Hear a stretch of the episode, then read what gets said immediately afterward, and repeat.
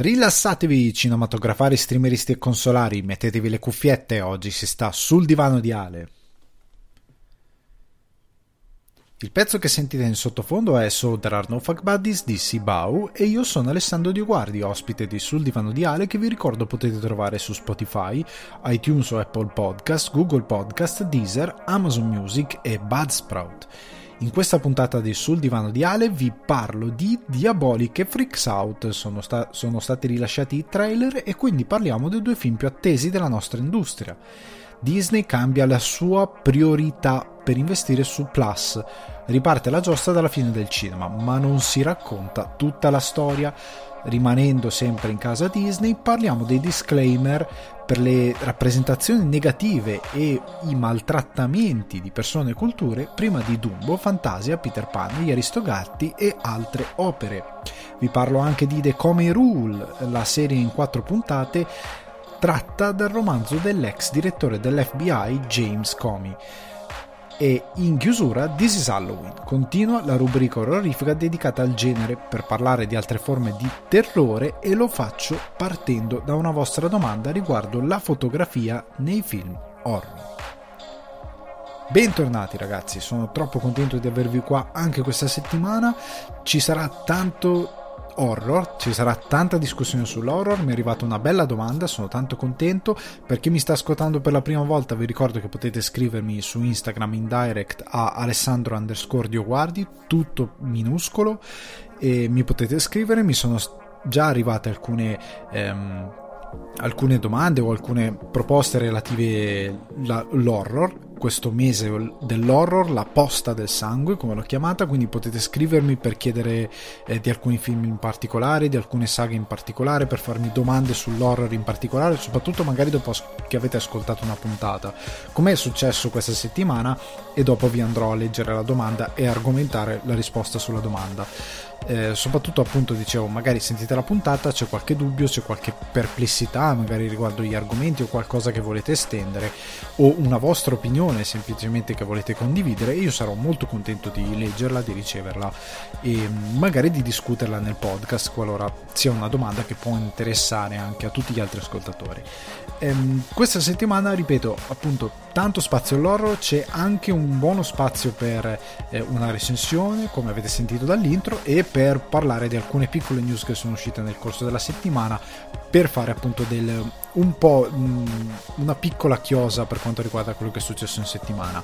Non voglio dedicare moltissimo spazio a queste cose perché mi voglio proprio concentrare sulla questione dell'horror, quindi cercherò di essere preciso ma sintetico nell'esposizione di questi argomenti perché voglio proprio dedicare spazio all'horror. Allora, partiamo subito perché mi sembra giusto partire subito e parlo con una re- mezza rettifica, diciamo, prima di entrare nell'argomento eh, del, del, di Diabolic e di Freaks Out di Gabriele Mainetti. Perché settimana scorsa parlavo appunto di Spider-Man e di come la sua identità è stata ehm, cancellata da Doctor Strange era una um, indicazione relativamente sbagliata, nel senso che tutto l'evento che ha portato alla cancellazione della memoria di eh, Peter è partito da un evento che si, chiama, che si, chiamava, si chiama, perché non è che è morto, è ancora lì l'evento, eh, One More Day. Ovvero, cos'era successo? Che Peter, eh, in seguito alla sua decisione di svelare la sua identità, innescava appunto una serie di cose che portava all'uccisione della zia May. In questo fallout di eventi, che avevo già anticipato nella scorsa puntata, eh, successivo appunto anche alla morte di zia May, eh, Peter per avere indietro, diciamo, zia May fa un patto con Mephisto. È una cosa molto fumettistica, lo so. Però in un universo dove esiste Doctor Strange e il mondo, diciamo, eh, de- del mistico, è giusto che ci sia anche Mephisto, diciamo, come personaggio, come figura.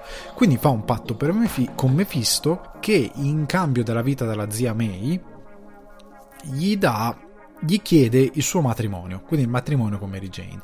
E quindi parte tutto questo evento che si chiama One More Day che porta appunto a questo finale nel quale Mephisto prende il matrimonio di Peter e Mary Jane, quindi Peter ritorna eh, single e eh, ridà zia May indietro, la riporta diciamo in vita, però questo evento va a cancellare una serie di situazioni che coinvolge anche l'identità di Peter, perché eh, l'evento era sostanzialmente un artificio narrativo che come spiegavo scorsa, nello scorso episodio, la Marvel è andata a utilizzare, come si fa spesso nei fumetti, per fare una sorta di...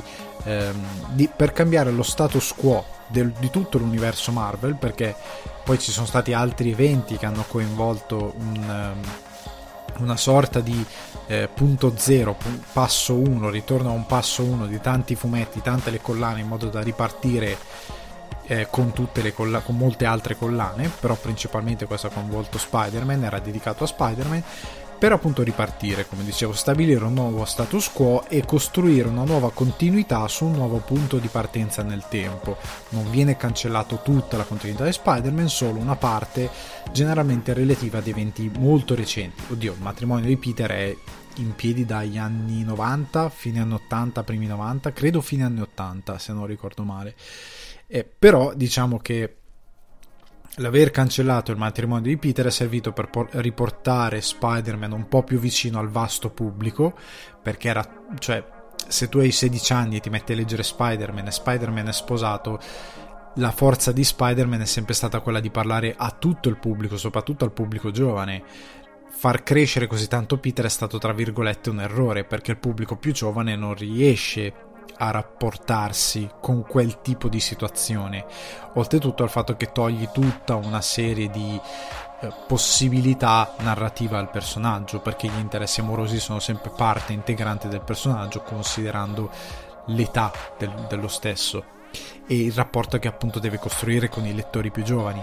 Quindi è stato tutto appunto un artificio narrativo per riportare indietro il personaggio un'origine più vicino a quella che era l'origine del personaggio ideato da Stan Lee e Steve Ditko e per ehm, ripartire tra virgolette con tante cose e, um, è stato usato molto bene a livello di fumetti, nel senso che questa cosa ha funzionato perché poi Mephisto ha, il, ha tolto il matrimonio, quindi loro due non, non, sono mai stati sposati, ma sono stati semplicemente una coppia per diverso tempo e poi la cosa è finita.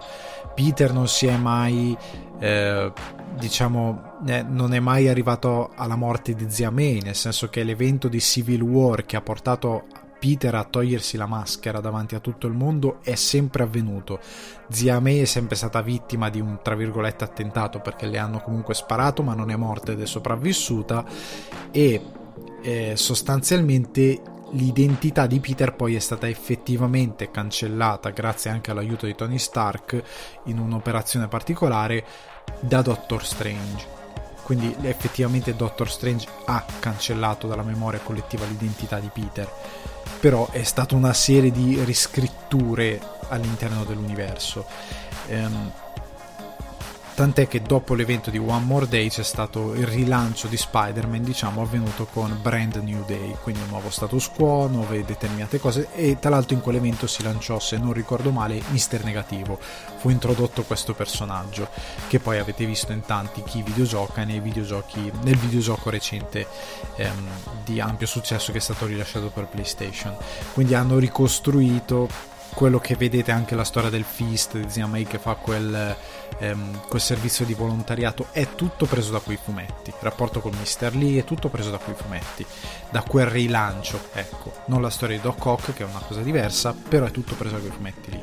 E ehm, come dicevo non è escluso che in Spider-Man 3 non ci sia la volontà di fare qualcosa di simile appunto perché si parlava di eh, del sequel di Doctor Strange che è The Multiverse of Madness, del fatto che in WandaVision c'è Visione che dovrebbe essere morto perché dopo ehm, gli eventi del, degli ultimi due Avengers però non si capisce ehm, del fatto che comunque si sta parlando visto anche i rapporti con Sony di creare uno Spider-Verse e quindi di un multiverso che introduca altri personaggi, si è parlato del coinvolgimento di Tobey Maguire o addirittura di Andrew Garfield, quindi proprio un multiverse totale.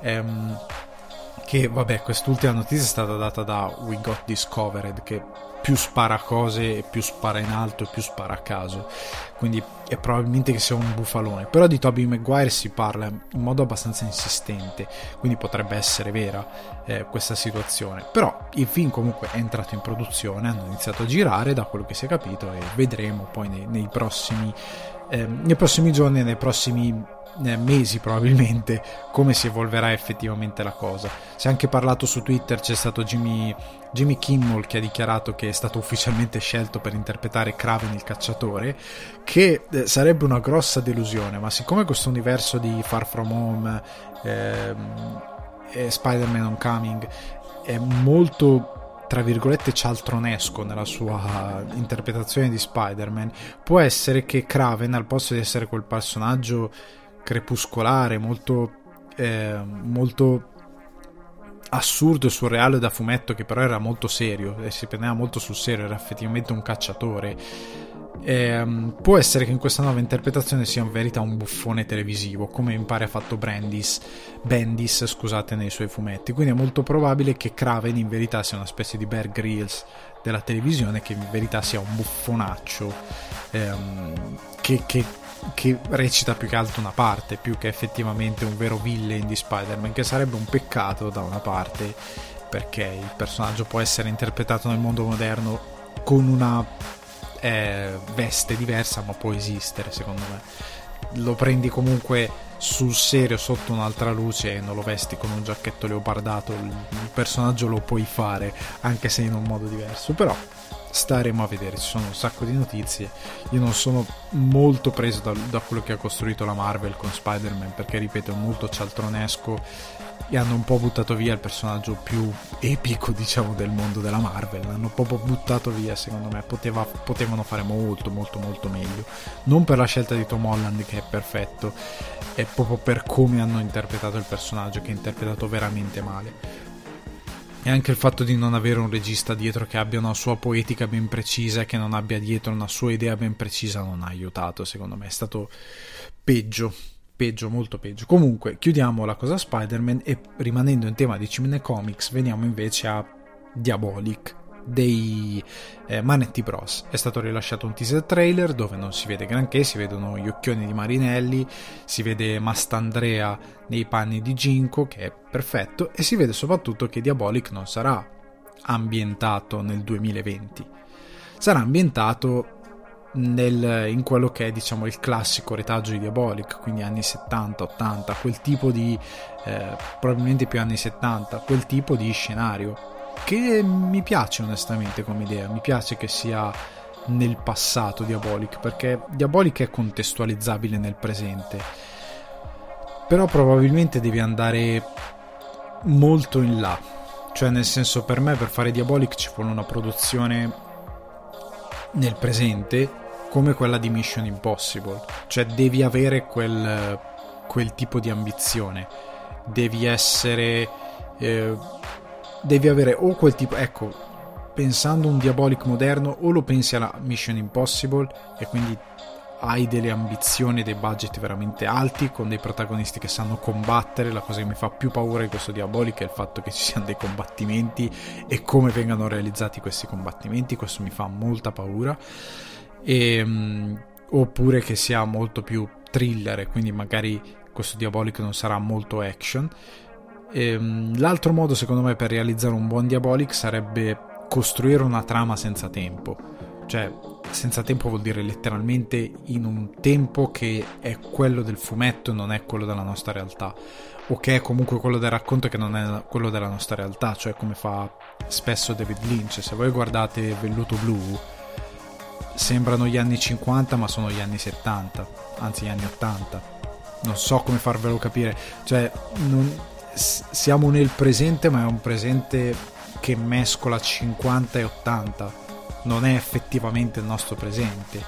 Eh, Lynch ha l'abitudine di fare questo tipo di film e a me piace molto come poetica perché aiuta anche il film a non invecchiare. Cioè quel film lì, come anche Strade Perdute, come anche eh, Twin Peaks, si poggia poco eh, sul tempo presente. Usa Lynch usa quasi mai artifici che sono unicamente del suo tempo, cioè non c'è mai un plot twist di trama che è legato a eh, non lo so, non è che eh, la soluzione di velluto blu arriva tramite non lo so, se fosse girato adesso qualcuno metterebbe una soluzione che arriva tramite un iPhone, tramite eh, qualcosa di tecnologico di quel livello lì che col tempo può invecchiare molto in fretta. Cioè basta che in un, eh, che in un film me- basi tutto il film sui social media e metti MySpace, se è girato nei primi anni 2000, passano dieci anni e è già superata quella cosa lì. Quell'artificio narrativo è già superato. Quando ti fidi troppo del tuo tempo e quando affidi troppo al tuo presente. E um, invece se tu lo rendi senza tempo, se invece tu... Eh, fai capire che quel tempo presente lì può, è una sorta di come prendete Her di Spike Jones eh, non è un tempo davvero futuristico e non è neanche il presente. È una via di mezzo tra un futuro eh, alternativo e una cosa che è molto eh, vicino al nostro presente perché comunque i protagonisti sono vestiti come sono vestiti persone del, del, dell'attuale presente però hanno anche quasi un vibe da anni 60, da Happy Days per come sono vestiti, però hanno una tecnologia incredibilmente avanzata, però vivono in un posto che è mischiato tra Cina, Giappone a livello di linguaggio e, e America, cioè è una cosa unica, è un tempo suo, non è davvero il presente. E, e, e quella cosa mi piace parecchio, è, è molto aiuta molto, soprattutto quando hai dei personaggi come Diabolic che invece per scrittura stessa si appoggia molto sulla tecnologia che usa. Le maschere, anche i trucchi che può usare Diabolic per fare uscire un colpo e quant'altro. L'idea che tu possa decostruire quel tempo, cioè, oddio, se lo ambienti negli anni 70 sei obbligato a fare roba che possa essere credibile per gli anni 70 e che non vada troppo in là. E da, una, da un lato è un grosso aiuto, perché non hai l'incombenza di dire ma com'è possibile questa cosa? Ci sarebbero telecamere di questo tipo, ci sarebbero cellulari, ci sarebbe quest'altra cosa, ci sarebbe quest'altra te- tecnologia. Diabolic verrebbe intra- tracciato in 20 minuti, cioè per dire, non, po- non avresti questo tipo di obiezioni. Non hai, anzi, ambientandolo in un tempo ben specifico e rende meno ingenuo l'idea che lui possa fare determinate cose se invece lo, lo, ambienti nel tempo moderno, ti affidi poco alle sue, mm, ai suoi escamotage tecnologici e lo, basi, lo basi di più sull'intelligenza del personaggio, su altre forze che il personaggio può avere, puoi renderlo molto credibile. Però, al di là di questa mia eh, pura speculazione che è un mio gusto, io trovo molto azzeccata la scelta che hanno fatto i Mainetti, cioè di ambientarlo eh, i manetti, scusate, di ambientarlo nel, mm, da quanto sembra negli anni 70, quindi in, quel, in quell'idea assurda di, mm, di, di, di tempo. E soprattutto spero che non ci sia troppa Roma. Cioè, mi spiego meglio, Diabolic è ambientato in posti fittizi, Clairville, queste, questi, questi posti che non esistono nella realtà, che sono ricalcati da quella che è la nostra realtà, perché le sorelle Giussani comunque non è che erano di Los Angeles, cioè nel senso erano italiane e quindi si rifacevano al paesaggio italiano, ma che tu puoi ricreare le città, i posti di Diabolic muovendoti tra Sorrento, eh, non lo so, eh, Ostia e Milano tu puoi ricreare, tu puoi fare un misto delle cose e funziona. È come l'universo di Batman, che c'è Gotham City, che c'è eh, Bloodhaven, sono posti che hanno una loro identità precisa nel mondo, che ricalcano quello che esiste, ma che sono posti di pura fantasia. Ok, quindi io spero che non sia che, ok, riconoscerai Roma, soprattutto se sei romano, però mischiamela con qualcosa. Cioè, io spero che effettivamente il mondo di Diabolic sia mischiato e che sia riconoscibile per noi che viviamo in determinati posti, ma che allo stesso tempo sia palesemente un posto fittizio, cioè che non esiste nella realtà, che magari nella, nei posti dove non si muove Diabolic dice sì, quella è Roma, sì, ma poi quella cosa lì è palesemente una roba che a Roma non c'è, non ci sarà mai, non perché sia difettosa Roma, ma perché appunto è un posto fittizio. Quindi io spero che ci sia questo elemento, che sia molto forte, che non sia troppo, come direbbe Stanislaw Rochelle, troppo italiano. Spero che sia molto più, abbia un respiro diverso, eh, anche in modo che possa arrivare all'estero, considerando che è molto conosciuto Diabolic. E contestualmente vi posso consigliare eh, il film di Mario Bava, eh, che molti lo reputano un filmaccio per dei motivi che ben non capisco considerando che all'epoca il cinecomics così bene non lo faceva nessuno nel senso che all'estero quando facevano Capitan America o Fantastici 4 venivano fuori dei filmacci orribili. Uno perché non c'era la tecnologia ma due perché anche il livello di serietà che mettevano nell'interpretare quei personaggi era quasi inesistente. Mentre Bava ci metteva qualcosa in più. Cioè Bava un pochettino lo prendeva sul serio il personaggio nel suo fare eh, il film era un buon film che ha delle idee meravigliose eh, visive per certi versi e che ha dei difetti dati dall'epoca e da un budget che non era quello di cioè Bava non aveva dei grandi mezzi cioè la caverna di Diabolic è una stanzetta che sembra enorme perché aveva fatto un gioco di specchi meraviglioso che ti faceva sembrare che quella caverna fosse enorme, in verità era una stanzetta. E lo sai perché lo sto dicendo io adesso, perché lì per lì non è che te ne rendi conto bene, quindi è stato molto furbo. Bava era uno che col cinema ci sapeva giocare molto bene. E quindi io ve lo consiglio perché comunque è un film cult, all'estero ci sono anche eh, gruppi, canzoni chiamate Danger Diabolic perché era il titolo che poi era stato dato al film quando è andato all'estero, quindi è, è veramente un cult eh, nel mondo del cinema a livello mondiale proprio, quindi lo consiglio. L'altro trailer che è uscito eh, questo proprio trailer è Freaks Out di Gabriele Mainetti, che è forse insieme a Diabolic una delle più grandi attese di del, dell'industria italiana.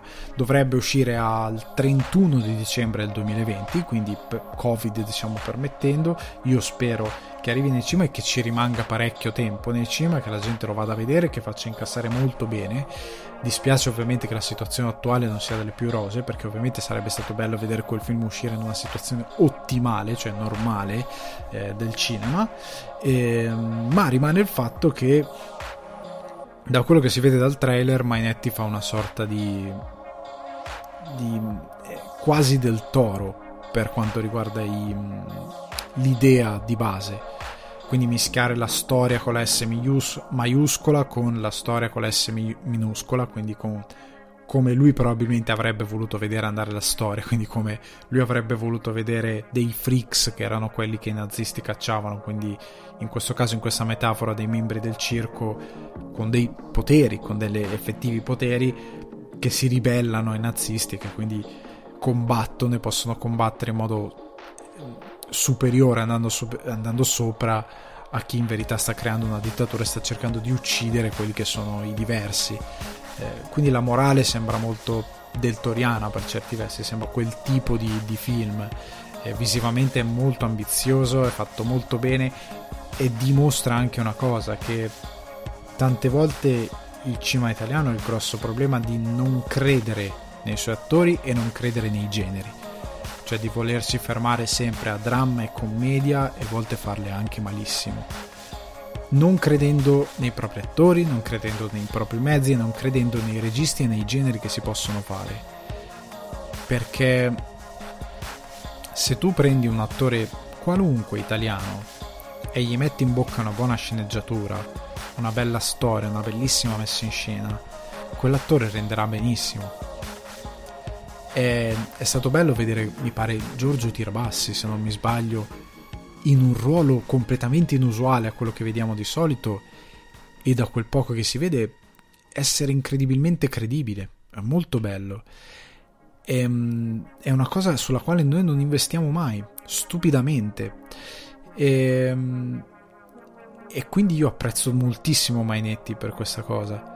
Eh, perché lui poi tra l'altro la, la, cosa che per me è ancora più assurda è io sono contento che qualcuno si sia fidato di lui, nel senso che uno che ha fatto con un milione passa, lo chiamavano Gigorbo, è chiaro che gli va dato un budget per fare di più, ma un budget serio, e Freaks Out credo che sia la sua dimostrazione di, di forza maggiore rispetto a lo chiamavano Gigerbo perché nel momento in cui ti danno un budget se tu fai una schifezza ok vuol dire che mi hai preso in giro probabilmente. Se invece fai un grande film come sembra possa fare Gabriele Manetti io ci credo tantissimo che gran, che sarà un grande film Freaks Out. Allora hai dimostrato che effettivamente ti andava dato quel grande budget e che magari la prossima volta te se, te, ti, ti, se ne dà qualcosa di più. Mi sono incartato tantissimo, però avete capito.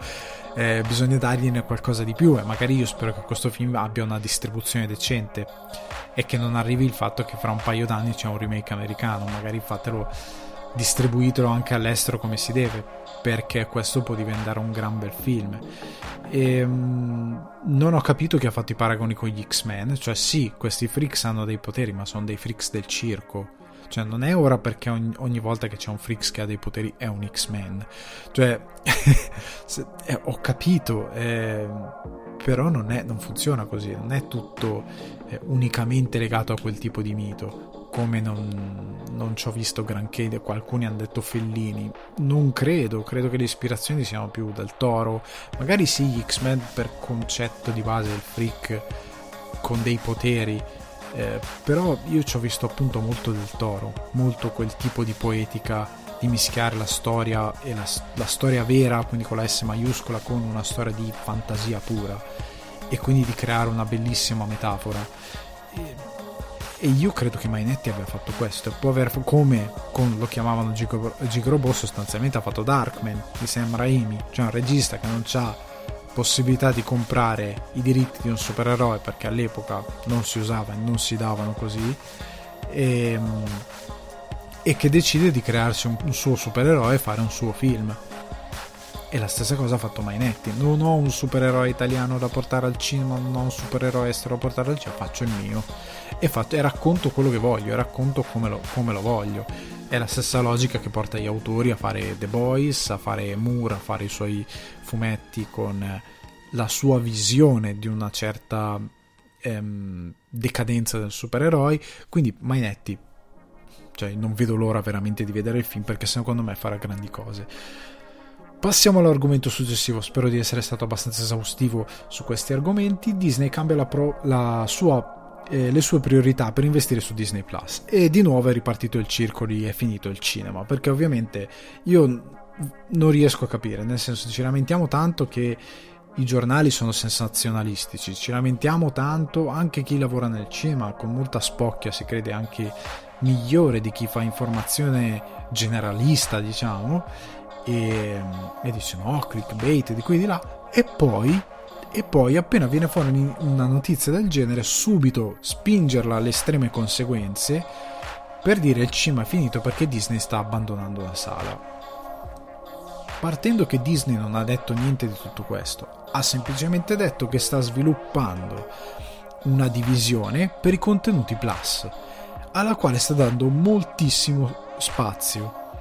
Ma è naturale perché nel momento in cui tu hai creato Disney Plus, una piattaforma di questo tipo che fino ad oggi, anche per via del Covid, non ha contenuti originali di rilievo, perché è uscita poca roba.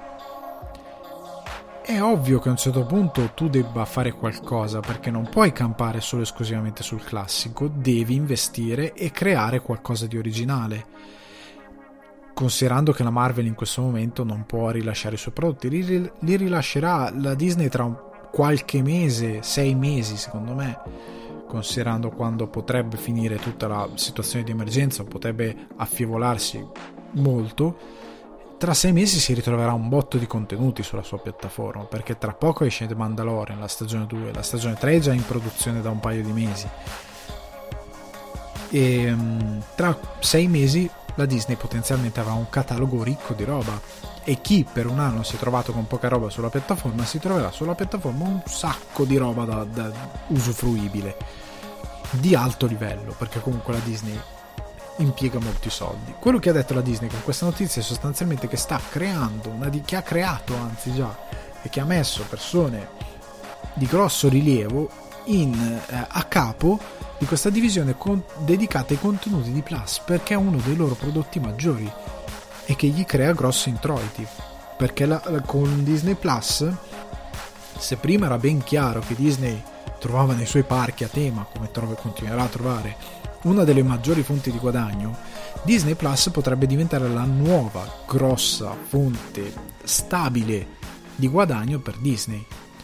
Ok? E quindi puntare su dei contenuti esclusivi, come sta facendo Netflix, ma senza doversi fare i debiti che si fa Netflix, è un grosso è un giusto investimento, che non vuol dire cancellare la sala, perché Disney nel momento in cui fa il suo filone eh, di film Marvel e punta al miliardo ogni volta che ne rilascia uno, la sala è fondamentale per fare quel tipo di processo. Non sta abbandonando il cinema, ma nel frattempo deve comunque fare industria, perché so che per molti può sembrare brutto, ma qualsiasi forma di intrattenimento, per quanto fedele alle proprie idee, alle proprie visioni deve rimanere, ma deve fare comunque cassa, perché se non fa cassa, chiude. Cioè, questa illusione che c'è continuamente che fare cassa sia brutta, ce la dobbiamo togliere dalla testa. Fare cassa è necessario, devi guadagnare dei soldi in qualche modo, se no non puoi campare.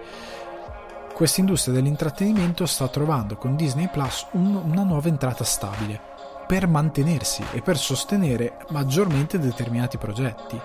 In questo momento la sta usando anche come piano B per distribuire roba che in altri tempi non sarebbe andata da nessuna parte. Pensate a questa pandemia negli anni 90, quest'ora il cinema sarebbe morto davvero.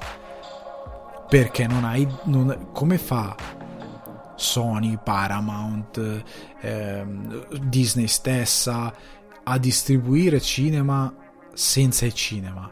Manda tutto in home video, magari sarebbe esploso il mercato dell'home video che è una cosa che a volte succede. Eh? Una, una, Notte da Leoni è un film che ha avuto dei sequel perché è esploso in un video, non al cinema. Al cinema andò male, floppò. Poteva esplodere il mercato un video allora, un video ovunque. Vai a, a, a Iosa perché devono uscire i film. La vedo difficile, sarebbe stato assurdo considerando la qualità dell'home video degli anni 90, ma poteva essere possibile Oggi per fortuna ci sono le piattaforme streaming che hanno un loro business e che permettono al cinema di sopravvivere, altrimenti non ci sarebbe stata probabilmente possibilità. Questo, ripeto, non vuol dire cancellare la sala, la sala probabilmente avrà una flessione tale perché questo problema, questo periodo di stallo che in America con lo stop di New York e Los Angeles lo sta creando il governatore Cuomo, questo l'hanno detto tutti, soprattutto a New York, perché lui è il governatore dello stato di New York lo sta creando lui ed è colpa sua perché tiene aperti i casinò e chiude i cinema, assurdo degli assurdi, e ehm, questa cosa avrà uno strascico lungo, quindi probabilmente ci sarà qual- qualche ri- ripercussione nel lungo periodo, anche se riprendersi non sarà, anche perché, scusate, riprendersi non sarà una curva così eh, rapida, non andrà su molto facilmente, ci vorrà un lungo tempo ma avverrà. Ma questo avverrà porterà comunque delle conseguenze e queste conseguenze potrebbero portare a una riduzione dei circuiti dei cinema. O come io ho pronosticato nel, fantasticando nell'articolo che ho scritto per Cinefax riguardo il cinema fast food la, riconfigura- la ri- riconfigurizzazione la riconfigurare diciamo non mi viene il termine ehm, il circuito, la fruizione dei cinema, quindi creare un'offerta di cinema diversa, alternativa, che sia più varia. Non come dicono molti, tipo teatro, 80 euro di biglietto, non, non credo si arriverà a quel punto, ma una fruizione cinematografica con dei circuiti di cinema più dedicati, più curati al dettaglio. Magari il biglietto non lo pagherai più 11 euro, lo pagherai 14 anche se in questi cinema che esistono già il biglietto costa comunque 11 euro come nella multisala, però non ti compri gli abbonamenti, pago 20 euro al mese e vedo tutto quello che voglio, quello lì non c'è perché non ce la possono fare. Pagherai comunque un biglietto di 11-12 euro, però avrai un'offerta cinematografica differente. Queste sale dedicate offrono dei pacchetti particolari, però non hai tutti i film gratis, ne avrai 4-5 l'anno, ok? Non puoi fare un all you can eat perché non diventa sostenibile. Però puoi avere un cinema migliore, con delle sale più curate, con degli schermi più curati, con un'offerta anche di intrattenimento quando sei dentro lo stesso cinema più curata e meno da parco giochi. Questo potrebbe essere uno dei possibili scenari del futuro del cinema, ma non credo che Disney stia chiudendo la possibilità di andare al cinema. In questo momento deve trovare un piano B e soprattutto deve sviluppare una piattaforma che fino adesso non è sviluppata per niente. Chiariamoci. Passiamo all'altra notizia, spero di essere esausti- stato esaustivo anche qui. Disney che mette dei disclaimer prima di alcuni um, film di animazione e per ora ho capito di animazione perché si parla di Dumbo, Fantasia, Peter Pan, Aristogatti e, altri, e, e altre opere allora il disclaimer che dura 10 secondi ragazzi 10 secondi dice questo programma lo traduco al volo questo programma include ehm, rappresentazioni negative o ehm, mal- maltrattamenti diciamo di persone e culture, di popolazioni e culture. Questi stereotipi erano sbagliati allora e lo sono adesso. R- piuttosto che rimuovere il contenuto, vogliamo ehm, riconoscere l'impatto eh, dannoso, imparare da questo e accendere una conversazione per creare un futuro più inclusivo. Disney si, si, è impegnata a creare storie che siano eh, di ispirazione e eh, che creino temi eh, ispiranti che riflettano eh, la ricca diversità dell'esperienza umana in tutto il mondo. Per imparare di più su queste ehm, storie eh, visitate il sito bla bla bla. È un disclaimer che sta a schermo 10 secondi prima di determinati film. Ora, come al solito è partito il, il Toto reazione. Il Toto reazione sul fatto che è un, um, un disclaimer stupido, che è un disclaimer eh, antipatico, che è buonista, che è retorico, che è un, un'imposizione eh, buonista, culturale, eh, tutte reazioni sbagliate per il semplice fatto che questo disclaimer 1. Non modifica il contenuto. Dumbo rimane quello che è, gli Aristogatti rimangono quello che sono, Peter Pan rimane quello che è, non viene modificato, come dice il disclaimer, non vogliamo cancellare e, e anche modificare questi cartoni. Hanno imparato questa, questa cosa. Quindi è anche uno schiaffo un po' alla cancel culture da un certo punto di vista. Non ha senso cancellare questi contenuti, sono dei classici che hanno fruito milioni di bambini e che sono, stati, e che sono diventati dei simboli. Ma vogliamo avvisare che alcuni temi, alcuni modi, alcune rappresentazioni non sono culturalmente eh, accettabili sotto un certo punto di vista, cioè sono dannose per, da certi punti di vista. Per esempio, in Peter Pan si parla dei pelle rossa, c'è cioè un pelle rossa, viene chiamato pelle rossa, è un termine eh, dispregiativo il fatto che noi lo abbiamo interiorizzato e che sia stato edulcorato dalla storia come un termine accettabile non lo rende tale.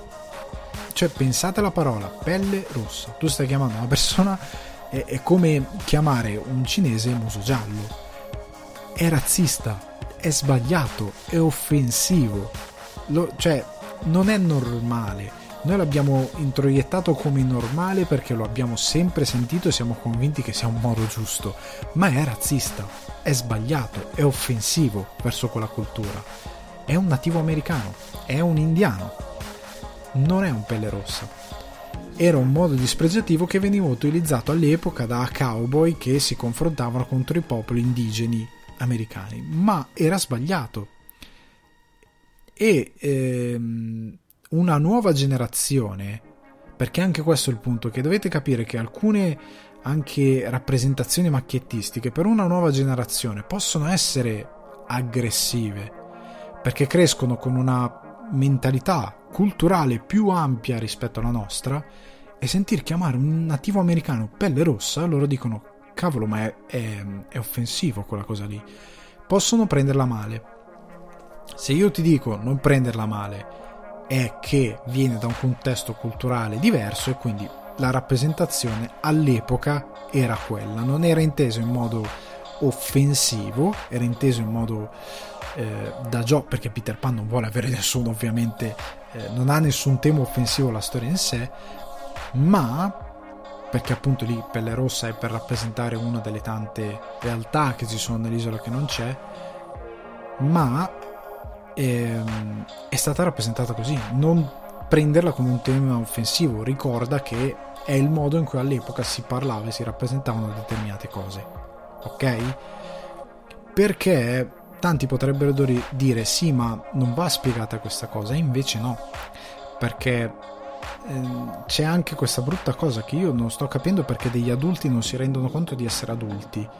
Queste cose per, va per i bambini. Il fatto che noi ci siamo cresciuti che li usufruiamo anche da adulti e che molti trentenni siano disfunzionali siano ancora convinti di avere 18 anni e non capisco perché questa cosa, ehm, non significa che questa cosa sia per noi, questa cosa è per bambini. Un bambino può ritenere sbagliato quel contenuto, può ritenerlo offensivo, può ritenerlo di, di, diseducativo, perché come dicevo prima è cresciuto in un'altra, con un'altra impronta culturale, che per noi invece non è offensiva. Ma crescendo abbiamo capito che quella cosa è offensiva.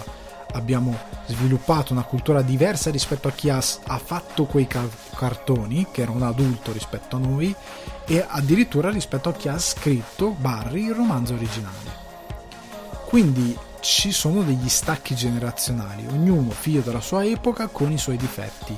È come quando vai, eh, scrivevo anche l'altro giorno in un post Facebook, dalla nonna, c'era mi pare in Friends che diceva sì, no, sono stato dalla nonna, ha fatto, è stato bello, ha fatto suoi, quel paio di commenti super razzisti, stra- stranamente razzisti e poi niente, siamo andati a cena la nonna non è cattiva, ma è figlia di un'altra epoca e quindi non capisce che magari riferirsi a determinate persone, a determinate realtà in un modo che per lei è normale, per la cultura della nipote è incredibilmente aggressivo razzista. Non lo capisce.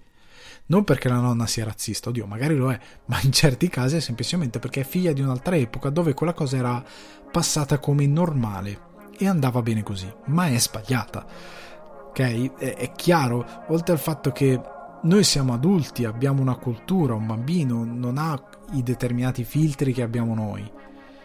E quindi sì, va detto che quella cosa lì è di un alto contesto culturale, perché il bambino non lo sa. Ok? Non la sa questa cosa. Immaginate un bambino nativo americano che piglia Disney Plus e si trova quelli come lui chiamati pelle rossa. Può essere offensivo, gli va spiegato cos'è successo lì nel mezzo e perché non si fa più quella roba lì. Va comunque veicolata questa informazione. Come va tenuto in considerazione che eh, noi probabilmente abbiamo dei concetti che per queste generazioni che ora hanno 5, 6, 7 anni, quando loro avranno i nostri 30 anni e noi ne avremo 50, 60, molti modi di pensare nostri per loro saranno retrogradi molto probabilmente, a livello culturale, considerando anche come parlano molte persone della mia età. Io ho 33 anni, io vedo persone della mia età a 33 anni che hanno, st- hanno, subito uno stop culturale e pensano come la generazione prima di loro e sono già arretrati per quelli della loro stessa età. Perché c'è anche da dire questo che il, ehm, la fruizione televisiva, cinematografica contribuisce molto alla nostra cultura, come nelle epoche precedenti col- contribuiva maggiormente la letteratura che era il, il punto di intrattenimento maggiore, insieme magari al teatro. Oggi abbiamo il teatro, la musica, il cinema, che sono tutti elementi culturali che contribuiscono alla nostra formazione e i contenuti più pop, in questo caso il cinema e la televisione, sono quelli che contribuiscono maggiormente perché sono i più massificati e hanno il dovere di essere migliori e di colmare le lacune che magari la scuola non riesce a risolvere o che l'educazione dei genitori non riesce a risolvere. Quanti di noi si trovano proprio come con la nonna nella situazione di dire trovarsi in una determinata situazione sentire i propri genitori fare un ragionamento orrendo, aberrante e dire ma mamma, ma papà, che cacchio stai dicendo? E vergognarsi per quello che dicono. Per loro non è stato un ragionamento fatto in modo razzista, con cattiveria, magari. Molte volte è così. È semplicemente che per la loro epoca era giusto così. Eh, a me è capitato di vedere persone vergognarsi dei loro genitori perché magari avevano un amico omosessuale e i termini per riferirsi a questa persona dei loro genitori erano super offensivi e loro non se ne rendevano conto perché per loro era normale parlare di una persona omosessuale in un determinato modo. La televisione ha il dovere di colmare queste lacune. Quindi vi faccio un esempio, ho già parlato della vecchia televisione in, una, in, in due occasioni su questo podcast. Eh, prendete MTV dei primi anni 2000, era una televisione incredibilmente avanguardista che parlava alla generazione mia, sostanzialmente, alla più giovane, e portava dei contenuti incredibilmente d'avanguardia e parlava con un linguaggio d'avanguardia e più giovane ed educava il suo pubblico a entrare in quella cultura chi non ha usufruito di quella televisione è rimasto molto indietro rispetto all'altra generazione che ha usufruito principalmente di quella televisione. Perché chi è rimasto su Mediaset per la maggior parte del suo tempo è cresciuto un po' come un boomer, perché Mediaset parla il linguaggio dei boomer, perché è fatta per loro. MTV parlava il linguaggio della nuova generazione, voleva parlare ai millennial, quelli che poi sono stati appunto definiti millennial. Mediaset no, Mediaset va a parlare i boomer. E ha continuato a parlare i boomer. E chi ha usufruito di quella televisione? È cresciuto un boomer, quindi ha un gap culturale non indifferente. Disney Plus, in quanto piattaforma di ampio intrattenimento, ha il dovere comunque di formare anche il suo pubblico. Non quando si dice formare non si intende un lavaggio del cervello, si intende semplicemente che se c'è un contenuto che non è il massimo per quanto riguarda il messaggio, è giusto mettere un disclaimer per dire senti è stato fatto in un'altra epoca, con delle altre idee, con delle altre culture, se ci sono delle cose offensive non è intenzione offendere e che purtroppo era così per determinati per una questione di contesto culturale, è figlio della sua epoca, come si suol dire. Anche perché Disney non fa satira. Determinati stereotipi, ad esempio di rappresentazione di alcune culture o di alcune etnie, che sono palesemente razzisti, perché derivano appunto da stereotipi razziali, sono sbagliati perché non sono nel contesto giusto. Nel senso che prendete i Simpson, i Simpson sono in un contesto giusto, è una satira ed è una satira che prende in giro prima di tutto la società americana e gli americani. Homer Simpson è un americano medio, pigro, incompetente, ignorante. Simpson parla molto del presente, che non se ne è accorto nessuno. Non è che Simpson hanno predetto delle cose, i Simpson parlavano del presente, ma noi non ce ne accorgevamo.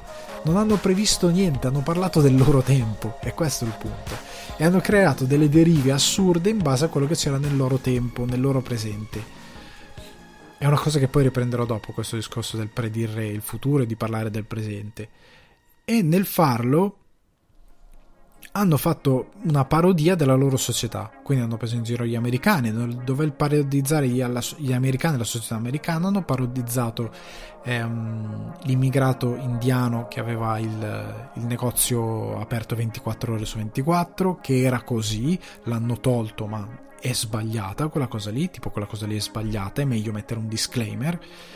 Hanno rappresentato gli italiani, gli immigrati italiani come un mafioso e un pizzaiolo. È un'estremizzazione ironica. Ehm, hanno rappresentato le zitelle della, della di Marge, di, di, scusate, le sorelle Bouvier Mar, di Marge che sono zitellone e hanno fatto rappresentazione di quello stereotipo, hanno eh, rappresentato la star televisiva locale, hanno rappresentato la star decaduta, hanno rappresentato in modo estremo tutta una serie di figure retoriche che fanno parte della società americana e che sono nei Simpson importanti che hanno senso in quel contesto e che non sono offensive perché è una satira, è una licenza che la commedia ha.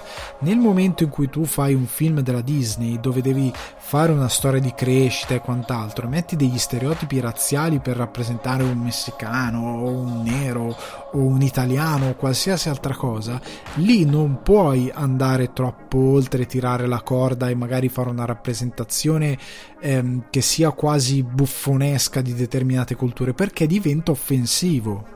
Il contesto con il quale si sviluppano determinate metafore è molto importante perché non si sta parlando di ad esempio Zuto, Zootopia o Zootropolis, non mi ricordo come è stato tradotto secondo della nazione il titolo. Non stiamo parlando di quel film dove sostanzialmente sono tutti rappresentati come degli animali, ma gli animali rappresentano il loro carattere, non la loro etnia. Quindi se il tipo volpe è una volpe perché è un mezzo truffatore, è un furbacchione e quindi per stereotipo la volpe ha quelle caratteristiche, quindi è un, uomo volpe. Non è perché è un riflesso di una determinata etnia. Nei Simpson che determinate etnie abbiano delle estremizzazioni stereotipiche appunto perché stai facendo satira. In alcuni cartoni della Disney vecchi ci sono delle rappresentazioni ehm, anche in forma animali o comunque nel modo in cui vengono portate a schermo basate su stereotipi etnici, culturali, anche offensivi, che sono sbagliati, non erano fatti con intento offensivo, ma sono comunque sbagliati perché non potrebbe trovare offensivo e degradante essere rappresentato in un determinato modo. E avere la propria cultura rappresentata in un determinato modo perché poi quella cosa si tramanda per osmosi. Cioè tu sei convinto che i tratti di una determinata persona siano quelli. E possono diventare a livello culturale una, uno stigma. Quindi è giusto che Disney dica guarda, ripeto, è stato sviluppato in un'altra epoca, non è, vuole essere offensivo, però piuttosto che cancellare il contenuto, piuttosto che editarlo, piuttosto che fare quell'idiozia che ha fatto Steven Spielberg di togliere i fucili da ET e metterci le radioline in digitale, che è una delle scelte più idiote della storia del cinema, è meglio mettere un disclaimer. Perché quella cosa lì è veramente stupida. Tu cancelli un film, cancelli anche il messaggio che dà il film, lo modifichi perché non vuoi, non vuoi metterci le armi ed è sbagliatissimo. È sbagliatissimo. O perché non vuoi far passare i militari come negativi. È sbagliatissima quella cosa lì avevi un determinato messaggio, veicolalo come lo volevi veicolare, non edulcorarlo. Al massimo metti un disclaimer, ma lì un disclaimer non ci deve neanche stare. È come se da domani venisse proibito di rappresentare personaggi che fumano perché il fumo fa male.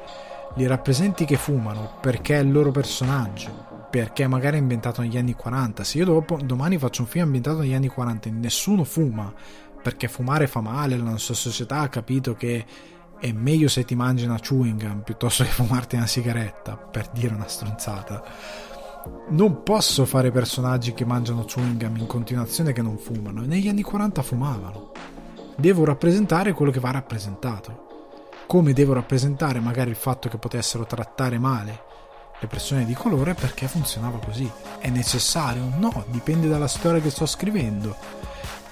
Però raga, è meglio un disclaimer che non tocca l'opera che non fa male a nessuno piuttosto che una censura totale, una vera e propria censura, perché questa censura non lo è e non fa male a nessuno, il contenuto rimane esattamente quello che è. Quindi io spero di essere stato super chiaro e passo al volo a parlarvi di The Comey Rule. The Comey Rule, anzi per dirla giusta, che è una serie Showtime in quattro puntate, io l'ho vista su Now TV almeno in Irlanda è su Now TV, spero che anche in Italia sia su Sky o comunque su Now TV. Eh, Showtime l'aveva divisa in due puntatoni, quindi aveva fatto due puntate da due ore circa, meno di due ore, credo un'ora, un'ora e dieci, una cosa così. Cioè, scusate, ehm, sì, un'ora e cinquanta più o meno, due puntate di quella durata lì. Invece Sky l'ha portato diviso in quattro episodi che hanno perfettamente senso. Di cosa parla questa serie? È tratto dal libro che ha scritto il direttore James, ex direttore dell'FBI James Comey dopo che è stato licenziato da Trump e che racconta le mm, indagini su Hillary Clinton durante la mm, candidatura presidenziale per via delle famose email, le varie decisioni prese dall'FBI in quel caso e i rapporti che hanno avuto con Trump e le investigazioni fatte su Trump. Allora, questo eh, The Come Rule io lo divido in due parti, nel senso di eh, da un lato c'è l'intento di The Come Rule, cioè nel senso The Come Rule è figlio di una nazione che si sente profondamente ferita nei suoi ideali. Che non vuole dire che Hillary Clinton è migliore. Cioè, il sunto non è questo. Perché molti hanno ipersemplificato, hanno detto, ah ok, è la solita cosa repubblicana contro democratici, i democratici sono dei buffoni super buonisti, eh, la Clinton sarebbe stata il male, bla bla bla e quant'altro. Non è questo il punto, non è il punto che la Clinton è una grande, perché non si parla proprio di questo. Eh, si parla del fatto che gli Stati Uniti si sono evoluti a livello sociale fino a un certo punto di sviluppare determinate, ehm, determinate credenze sociali e l'elezione di Trump ha completamente distrutto decenni di lavoro eh, portando indietro di molti anni una società che invece era convinta di essere arrivata a un punto di evoluzione nel quale poteva sinceramente iniziare a cambiare molte cose in meglio e questa cosa è stata completamente distrutta, è stata spazzata via, ehm, in particolar modo dall'elezione di Trump e ehm, dalle ingerenze dalla Russia che hanno minato fortemente, e l'abbiamo visto anche in Italia, il sistema politico. È stato fortemente minato e tuttora finché Trump è in vita, finché Trump è al governo, continuerà a essere minato. Il sistema politico americano e mondiale potrà riprendere nel momento in cui, che ci piaccia o no, una delle nazioni più rappresentative al mondo cambierà rotta. Perché è così nella storia recente e continuerà a essere così. E um, il problema che c'è in The Comey Rule è che rappresentare il presente nel, nel momento presente è molto difficile. Cioè nel senso che la storia è di parte da circa 4-5 anni fa, quindi non da 20 anni fa, 30 anni fa, è una storia di adesso e raccontare il presente è difficile perché non hai la giusta distanza dagli eventi per poter, poterli guardare con freddezza perché sei molto preso da certe emotività e l'emotività è molto forte in questo telefilm perché ti dà proprio il senso di quando Trump viene eletto proprio il senso è finita. Cioè proprio vedi la disperazione di dire ok no è finita. Cioè è finito tutto. Abbiamo perso tutti i nostri ideali abbiamo tradito i nostri ideali abbiamo tradito la società abbiamo tradito un determinato percorso abbiamo de- tradito delle credenze su quali abbiamo fondato un'intera nazione e um, da ora è tutto un decadimento è, una dark age un medioevo moderno che per certi sensi è stato vero. Eh, e per, da un altro lato c'è anche più che la Come Rule, la versione di Come, nel senso che Come è una delle tante vittime del sistema Trump, che parla tanto di fake news, ma è il primo produttore di fake news, perché Come è stato rappresentato in un modo che in verità non è del tutto vero come altri personaggi attorno a Trump che guarda caso sono stati tutti licenziati perché Trump licenzia chiunque non, non sia uno dei suoi mobster. Ehm, sono tutti rappresentati male nella narrazione di Trump. Sono rappresentati bene finché, tanto, finché, servono a lui. Nel momento in cui non gli servono più, sono dei delinquenti, dei doppiogiochisti, dei ladri, degli assassini, qualsiasi cosa. Chiunque contro Trump finisce per diventare un, un nemico del mondo, quando in verità è nemico solo suo. Quindi io credo che sia molto difficile rappresentare il presente, parlare del presente, fare anche una commedia su Trump oggi, nel senso fare una commedia che prende in giro l'amministrazione Trump e quant'altro oggi è difficile, perché o ti basi su argomenti che sono lì adesso o sei davvero così geniale da riuscire a creare una tua satira così forte da prenderla in giro e da essere così efficacemente universale nel prendere in giro quel sistema. Però è davvero molto difficile, cioè ci riescono molto pochi, perché si riesce a leggere molto bene il presente, come abbiamo detto prima i Simpson, poi passano i decenni e dicono Simpson avevano previsto se sei così bravo, altrimenti no, altrimenti veramente non ce la fai. E ehm, i Simpson erano riusciti in questo. Bojack Horseman, ad esempio, è una serie che è riuscita in questo. Bojack Horseman ha letto molto bene il presente. Bojack Horseman ci aveva avvisato su cosa sarebbe stato il Me Too.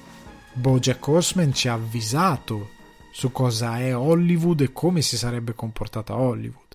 E come un personaggio orribile che, che sostanzialmente sparge eh, il peggio della propria persona nel mondo può essere perdonata qualche anno dopo con un paio di belle parole in conferenza stampa.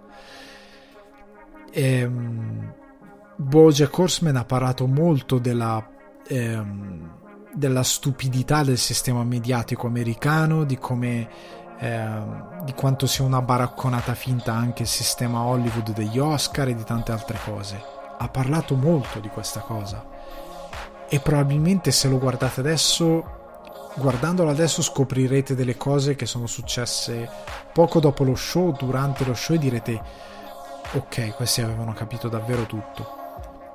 Ma è molto difficile. Ed è come Rule ha il problema che in certi casi semplifica. Nel senso ci sono un paio di cose che io ho visto criticate e le hanno criticate anche giustamente e che hanno una rappresentazione sbagliata perché io credo che la, la production value di questo show non è grandiosa. È prodotto a Showtime. Showtime non è grandioso nella production value alcune scene sono un po' posticce eh, non in modo eccessivo non sono mai eh, parodistiche ma sono posticce nel senso che ad esempio c'è un dialogo tra due russi che sono quelli che vengono eh, indicate come quelli che hanno sostanzialmente eh, contribuito a spargere molte delle fake news e il modo in cui è rappresentata quella cosa è veramente stupido. È veramente stupido, veramente è falso, è proprio sbagliato. È, è una eccessiva semplificazione in uno show che per molte cose è molto complesso.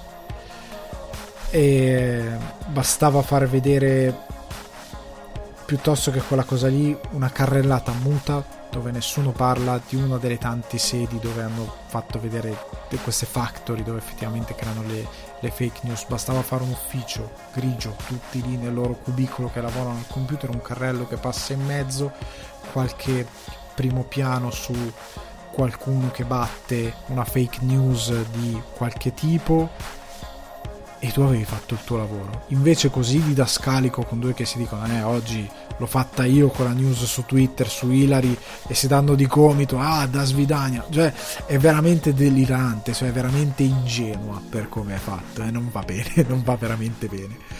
Eh, quello è forse uno dei più grandi difetti dei Come Rule, però io lo consiglio di guardare perché Comey prima tutto è un uomo molto intelligente e fanno vedere come molte cose che discute del suo libro, del rapporto che ha avuto con Trump, erano cose che lui si scriveva.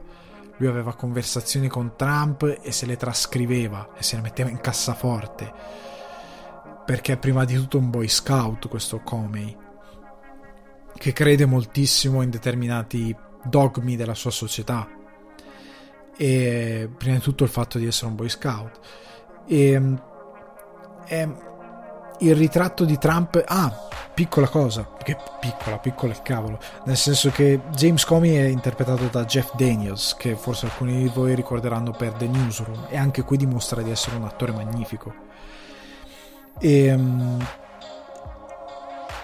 la sua rappresentazione di Comey è particolarmente densa, cioè ti fa capire che tipo di uomo poteva essere, cioè viene data una rappresentazione molto davvero da boy scout americano nonostante l'imponenza anche fisica che ha questo personaggio. E quello che c'è di, di bello è anche il fatto che ehm, Trump, invece interpretato da Brendan Gleeson, che è irlandese, che fa molto bene il suo lavoro, Trump non è macchiettistico. Nel senso che era molto facile fare un Trump macchietta. Gleason invece si è studiato molto come parla Trump, si, studi- si vede che si è studiato molto le espressioni che fa Trump, il modo di muoversi e è tutto credibile. Se voi avete mai ascoltato Trump parlare, che sia una conferenza stampa, che sia un'intervista, se voi l'avete mai ascoltato parlare, anche il tipo di ragionamenti che fa, Gleason è perfetto nella sua recitazione, non è mai sopra le righe e soprattutto è perfetta la scrittura di quei dialoghi. Tu capisci che, che quei dialoghi sono veri, cazzo, cioè sono andati così, ma non perché io sono contro Trump e quindi la, voglio, la penso così, ma perché se voi se, se, sentite appunto una qualsiasi intervista, è così il, la, il ragionamento dei pensieri, il, ragio, il filo di ragionamento, è così la logica del pensiero di Trump, è così che parla, è così che si esprime, è così che pensa effettivamente. E quindi la rappresentazione di Trump, che è agghiacciante, è veramente agghiacciante perché ti, mette, ti sbatte in faccia il fatto che quell'uomo sia effettivamente il presidente dello Stato, uno degli stati più potenti al mondo, che è davvero devastante come cosa, ti fa capire quanto è stata devastante anche per gli americani stessi e di quanto Comey avrà pagato delle scelte che ha fatto in quanto Boy Scout. Perché è anche colpa sua in parte se la campagna di Clinton non è andata così bene come doveva andare. Lui ha giocato il suo ruolo, indipendentemente che lo volesse o no, non lo voleva, però lo ha giocato. Ehm, è una serie che io vi consiglio molto perché nel rappresentare il presente sceglie una linea emotiva, ma sceglie anche di raccontare la verità di molte cose. Trump è un personaggio nocivo, indipendentemente dalla sua politica repubblicana che sia Repub- eh, lui è repubblicano, a me non fanno simpatia, ma rimane comunque nocivo a prescindere su- dal suo credo politico. È chiaro da quello che dice, è chiaro da, si, da come si comporta, è chiaro da come agisce, è chiaro dal fatto che una cosa ad esempio che lui dice spesso e che dice anche nelle conferenze stampa è a number of very educated people, cioè ogni volta che deve dire qualcosa dice un, un numero di persone veramente ben educate, de- educate, ben istruite, ecco la traduzione giusta, mi ha detto che e poi dice una vaccata tremenda. Ehm, il fatto che sia un megalomane totale è, molto accurato e vi dà dimensione di quello che sta succedendo negli Stati Uniti. Ehm, è uno show incredibilmente americano, nel senso che non aderisce perfettamente alla nostra politica, noi abbiamo una politica diversa, eh, però vi dà bene sensazione di quello che è il presente. Cioè uno che sostiene Trump, gli andrebbe, anche italiano dice, ah Trump vorrei uno come Trump, gli andrebbe fatto vedere The Comi Rule per capire quanto fa schifo come personaggio. È, è interessante comunque Comi Rule per quale sia la vostra posizione io lo consiglio comunque perché è davvero interessante da vedere. Poi premetto, sì, ha un lato incredibilmente emotivo, perché chi l'ha fatto è chiaro che ha sofferto per fare questa cosa. Ha delle recitazioni meravigliose, ha dei momenti in cui per me la regia ha qualche singhiozzo perché non capisco se è stata sbrigativa nella realizzazione, quindi hanno tenuto quello che volevano tenere e non hanno dato veramente tono a determinate scene che hanno ritenuto secondarie. Mm, ma in alcuni momenti vedo dei singhiozzi nella regia e nella messa in scena di alcune situazioni. Però la serie è ben fatta è una buona serie e poi sono quattro puntate da 50 minuti l'una ve la potete decisamente accollare. Io ve la consiglio. Tenete conto che ha dei difetti che non è perfetta che ha una rappresentazione enfatica di alcune cose, che io non credo che Comey fosse così perfetto come viene descritto, credo fosse un boy scout, onestamente, ehm, quello sì lo credo, eh, però non lo credo così angelico come viene mostrato nella serie. Però è molto interessante, è davvero davvero molto, molto ganza e Jeff Daniels che fa Comey è dimostrato ancora una volta di essere un attore fenomenale, fenomenale. Veniamo finalmente al momento This is Halloween, quindi alla parte del podcast dedicata ad Halloween. Cavolo, volevo arrivarci prima, ma ci siamo arrivati adesso. E parto, prima di entrare nelle mie eh, elucubrazioni, eh, partiamo da una domanda. Dalla domanda che mi è arrivata da Andrea, che ringrazio anticipatamente, e leggo. Ritengo che un grosso difetto degli horror degli ultimi tempi, almeno vedendo i trailer e un paio di film, sia la fotografia, che spesso trovo sì cupa e fredda, ma palesemente finta e poco naturale, così che l'atmosfera horror si perde. Prendo come esempio due titoli di hit degli ultimi anni. In alcuni tratti ho percepito una fotografia cupa e fredda, ma troppo pulita e poco naturale e realistica. Come contro esempi di una fotografia che ritengo perfettamente riuscita per evocare la giusta atmosfera, cito invece Babadook e The Witch, fotografie fredde ma perfettamente naturali. Quello che sostanzialmente poi, eh, questo è l'argomento portato da Andrea, che ringrazio tantissimo per aver scritto. Ehm, quello che sostanzialmente lui discute è una cosa che io ritengo giusta come osservazione, nel senso che la fotografia fa parte della messa in scena degli horror. E nella scorsa puntata avevo iniziato questa discussione sul pubblico odio al genere che ho fatto in maniera scritta e più, ehm, più ragionata su cinefax.it, divisa in tre parti, parte appunto dal dalla, da, dai temi più che altro che il cinema horror ha iniziato a trattare malissimo in modo veramente idiota eh, in certe sue rappresentazioni ma coinvolge anche la fotografia. Nel senso che sì è vero gli horror molte volte sono puliti. It sì in alcuni casi è molto pulito. Eh, non è davvero eh, non ha uno studio, molti horror non hanno uno studio visivo che ti, dia, che ti aiuti a dare un'idea eh, di quello che stai guardando, cioè non c'è dietro eh, una costruzione ehm, anche a volte di color palette che ti aiuti a entrare nella situazione, mentre prima c'era molto di più. Eh, ma non andiamo troppo indietro, prendete la casa dei mille corpi o eh, La casa del diavolo di mm, Rob Zombie sono molto sporchi e non è solo la fotografia, è anche la messa in scena. Cioè, la, nella casa dei mille corpi, tutto quello che vedete è disgustoso. Quando i protagonisti iniziano a calare nel, tra le grinfie di questa famiglia, è sporco. Cioè, sono gli anni 70, ma gli anni 70 se li fai troppo puliti o come si fanno adesso gli anni 80, se li fai troppo puliti non sono credibili. Non erano così puliti gli anni 80. Vi basta guardare Halloween, vi basta guardare qualsiasi film davvero girato negli anni 80, non erano così puliti. Tipo io ho apprezzato Joker perché nella sua visione stile anni 70-80 è davvero sporco. Quel film lì è sporco nella messa in scena. La casa del diavolo è sporco.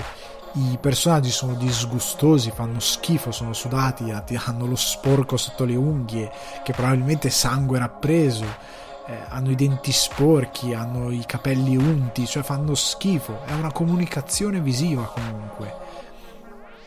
Che eh, molti horror, anche lo stesso Hit, non ha. Hit non è mal fatto, però è molto superficiale. E dipende che cosa vuoi comunicare, questa messa in scena deve essere adattata. Che la fotografia sia pulita non è, non è sempre un difetto. Una bella fotografia pulita, anche se sembra troppo pulita, può andare bene. Il problema credo che sia tante volte la messa in scena più che la fotografia. Cioè il fatto di non sporcare eh, It ti dà un, la sensazione che questo mostro probabilmente puzzerà, farà schifo, sarà disgustoso, soprattutto quando apre, quando diventa, quando lascia uscire il mostro. Ehm, il senso di schifo, di disgusto me lo devi dare in qualche modo, perché io non posso sentire la puzza, il puzzo che fa, non lo posso sentire al cinema. Nella letteratura lo leggo e, me, e mi può richiamare qualcosa. Al cinema devi farmelo vedere, devi metterlo in scena Molti horror non hanno più questa cosa. Non hanno l'idea di darti qualcosa di sporco. Di eh, anche la fotografia, sì, non c'è magari uno studio di qualcosa di eh, gretto, di, di, di, pieno di intriso di sangue, la stessa, la stessa storia. Ok, che sia. Eh, che sia pesante proprio nella sua rappresentazione visiva anche perché la fotografia può essere pulita, ma io ti posso mettere comunque ansia e terrore. Vi faccio un esempio: ehm, Animali notturni di Tom Ford. La fotografia è molto pulita, ma quella scena dove lui trova la moglie e la figlia morte su quel divano rosso in mezzo al deserto è, una gran scena ed ha un grosso impatto e io me la ricordo ancora a distanza di anni mi ha lasciato molto sconvolto, come mi ha lasciato sconvolto tutta la, la, sequenza dove loro vengono inseguiti da questi tipi di notte. È molto ansiogena, dà il senso claustrofobico e di pericolo incredibile. Incredibile. Nonostante una fotografia pulita, però i colori non sono puliti. Cioè il buio è buio, il nero è nero e, e e le scelte cromatiche sono sempre amalgamate bene ma per darti un senso comunque di noia. Cioè per darti un impatto visivo che comunque ti crea noia.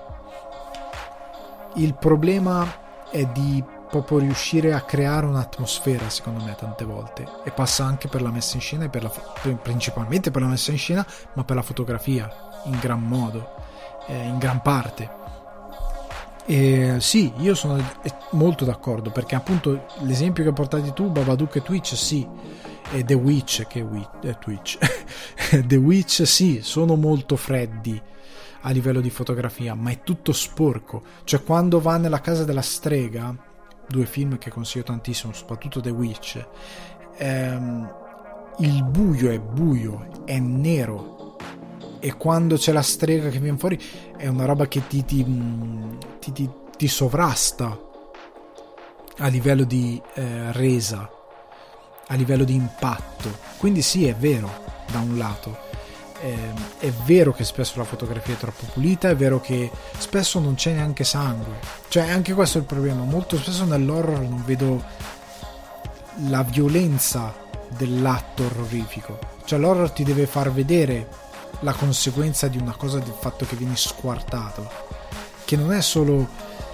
che non deve essere alla hostel che diventa torture porn. Non deve essere quella cosa lì che mi fai tanto vedere le budella. Non è un problema. Non è lo. Non, non mi devi dare schifo perché quella cosa lì dà schifo e non è orrore. Ehm, il fatto anche in un film come Scream che dà le coltellate, tu vedi questo sangue che, che, che va ad che si espande per terra o che comunque va a insudiciare un maglione, una maglietta, i capelli e, e il modo in cui gli viene fuori dalla bocca ti dà il senso proprio di essere eh, un essere appunto fanno di carne e ossa che è incredibilmente fragile che con una coltellata va giù e che è finita. Ehm e ti dà un senso di, di, di, abbandono molto grande e un senso di essere indifeso molto grande, contribuisce. Molti horror moderni non hanno il sangue, non hai il senso della morte è un grosso, è un grosso problema, è un grosso gap perché non ti crea uno shock. E, ehm, l'uso del sangue deve essere anche lì intelligente nel modo in cui lo fai perché dipende anche che tipo di horror stai facendo appunto se fai scream se fai uno slasher avrà una determinata funzione.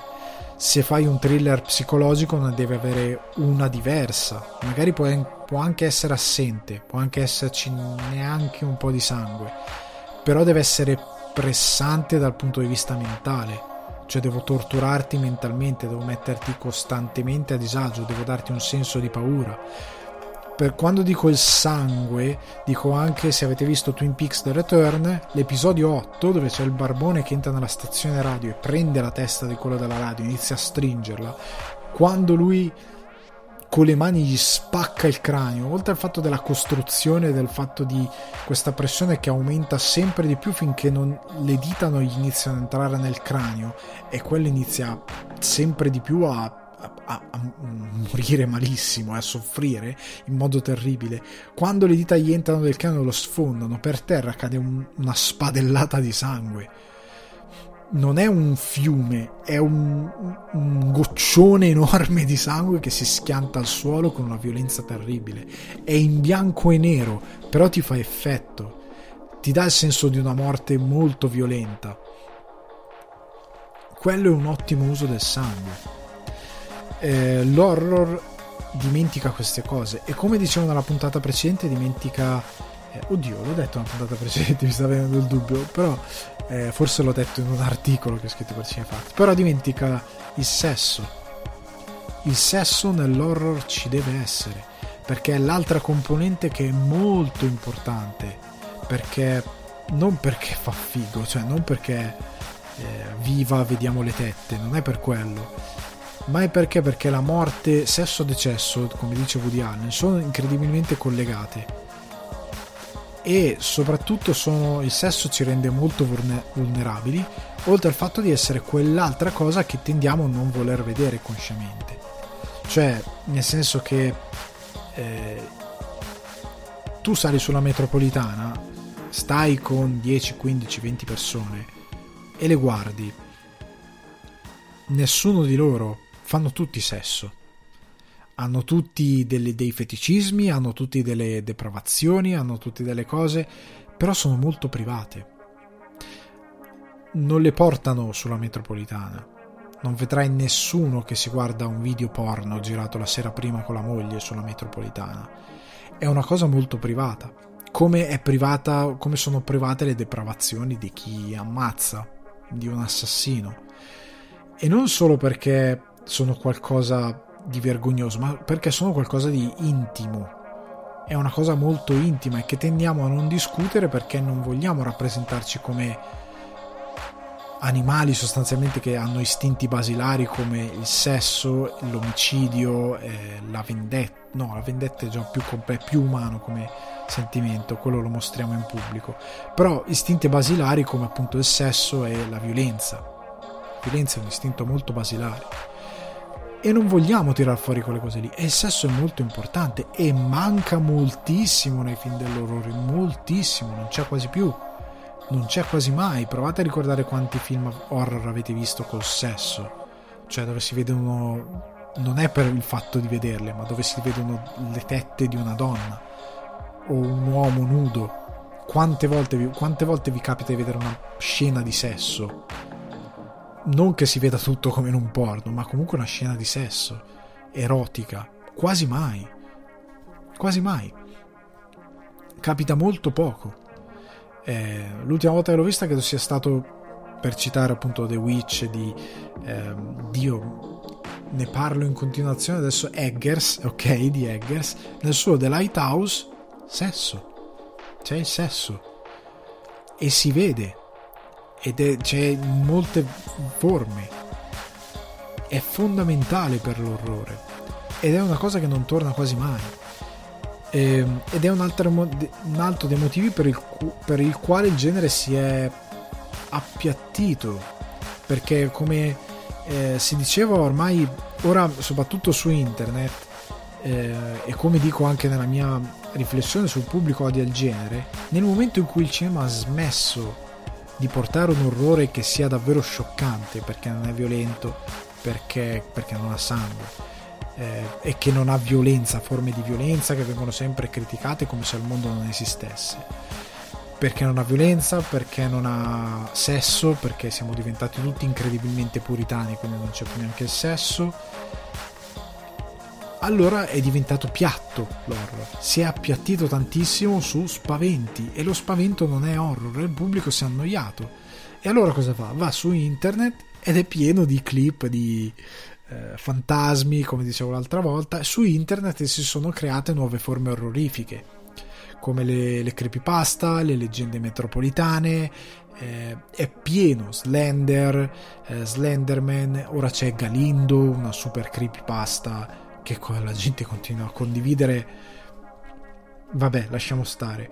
Ehm, è pieno di roba, di forme alternative di paura che non sono davvero paura e che sono esattamente quello che poi vediamo al cinema.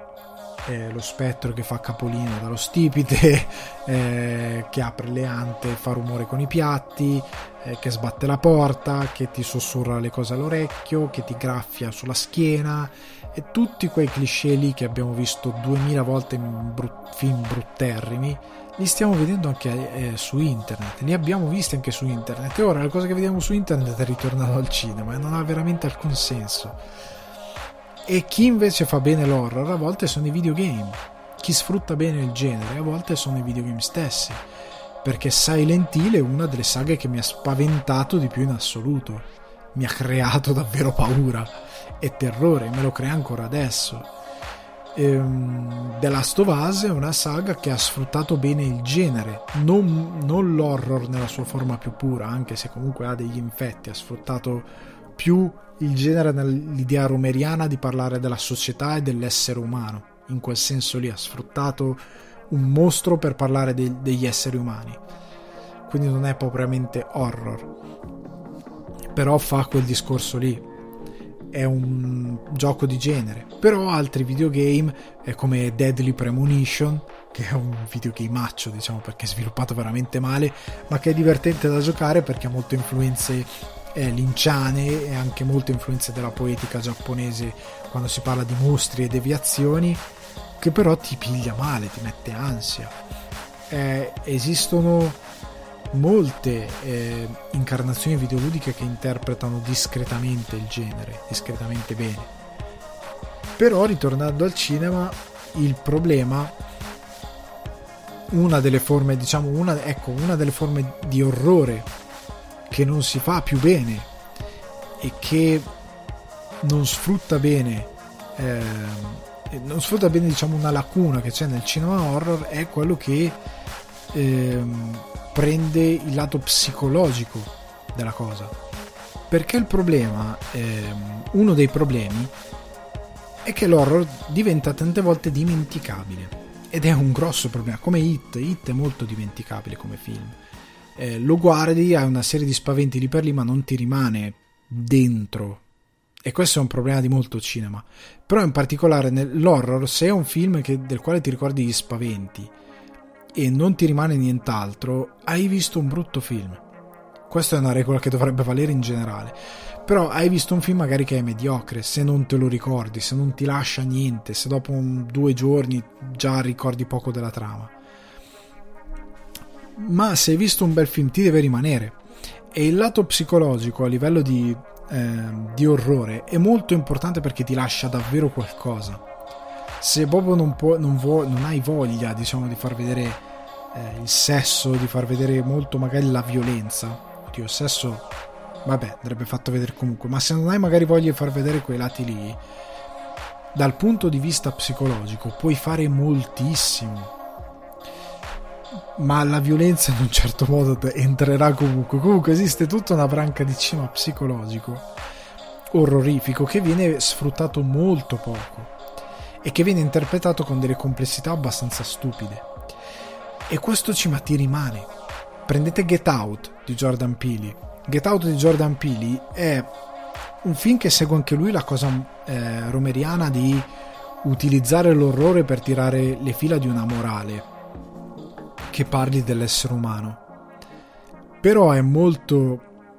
Eh, la violenza è psicologica e ti rimane in testa. Ha delle scene puramente visive, che questo è un altro aspetto che nell'horror manca sempre di più perché la regia sembra non esistere. Parlando sempre fotografia, messa in scena. Jordan Peele c'è un momento di regia stupendo che non sto a descrivere perché può essere spoiler per chi non l'ha visto che è molto potente, un momento onirico molto potente a rappresentazione di una cosa che succede nel film e che ti annichilisce molto durante la, visio- la, la visione, ti mette proprio molto sul tuo sul sedile del, de, sulla poltrona ti dici cavolo, cioè vai giù molto, ti, ti, ti stringe.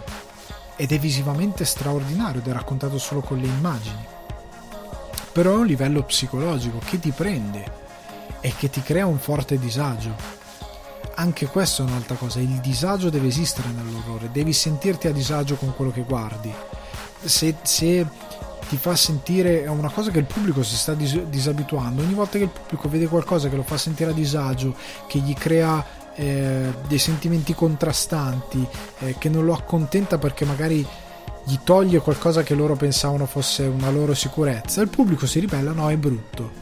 Come i bambini mentre in verità un buon orrore, un buon film dell'orrore o comunque un buon film in generale deve toglierti qualche certezza o deve dartene alcuna a seconda dello scopo, ma nel caso dell'orrore deve crearti uno scompenso, cioè se un film horror è rassicurante, dove il buono vince comunque, non è un buon film. Il buono nel film dell'orrore potrebbe anche morire. Potrebbe anche finire in una brutta situazione e non uscirne. Potrebbe avere un finale amarissimo, un film horror. E poi ne discuteremo anche di come ci sono dei film che hanno dei finali amari che sono bellissimi.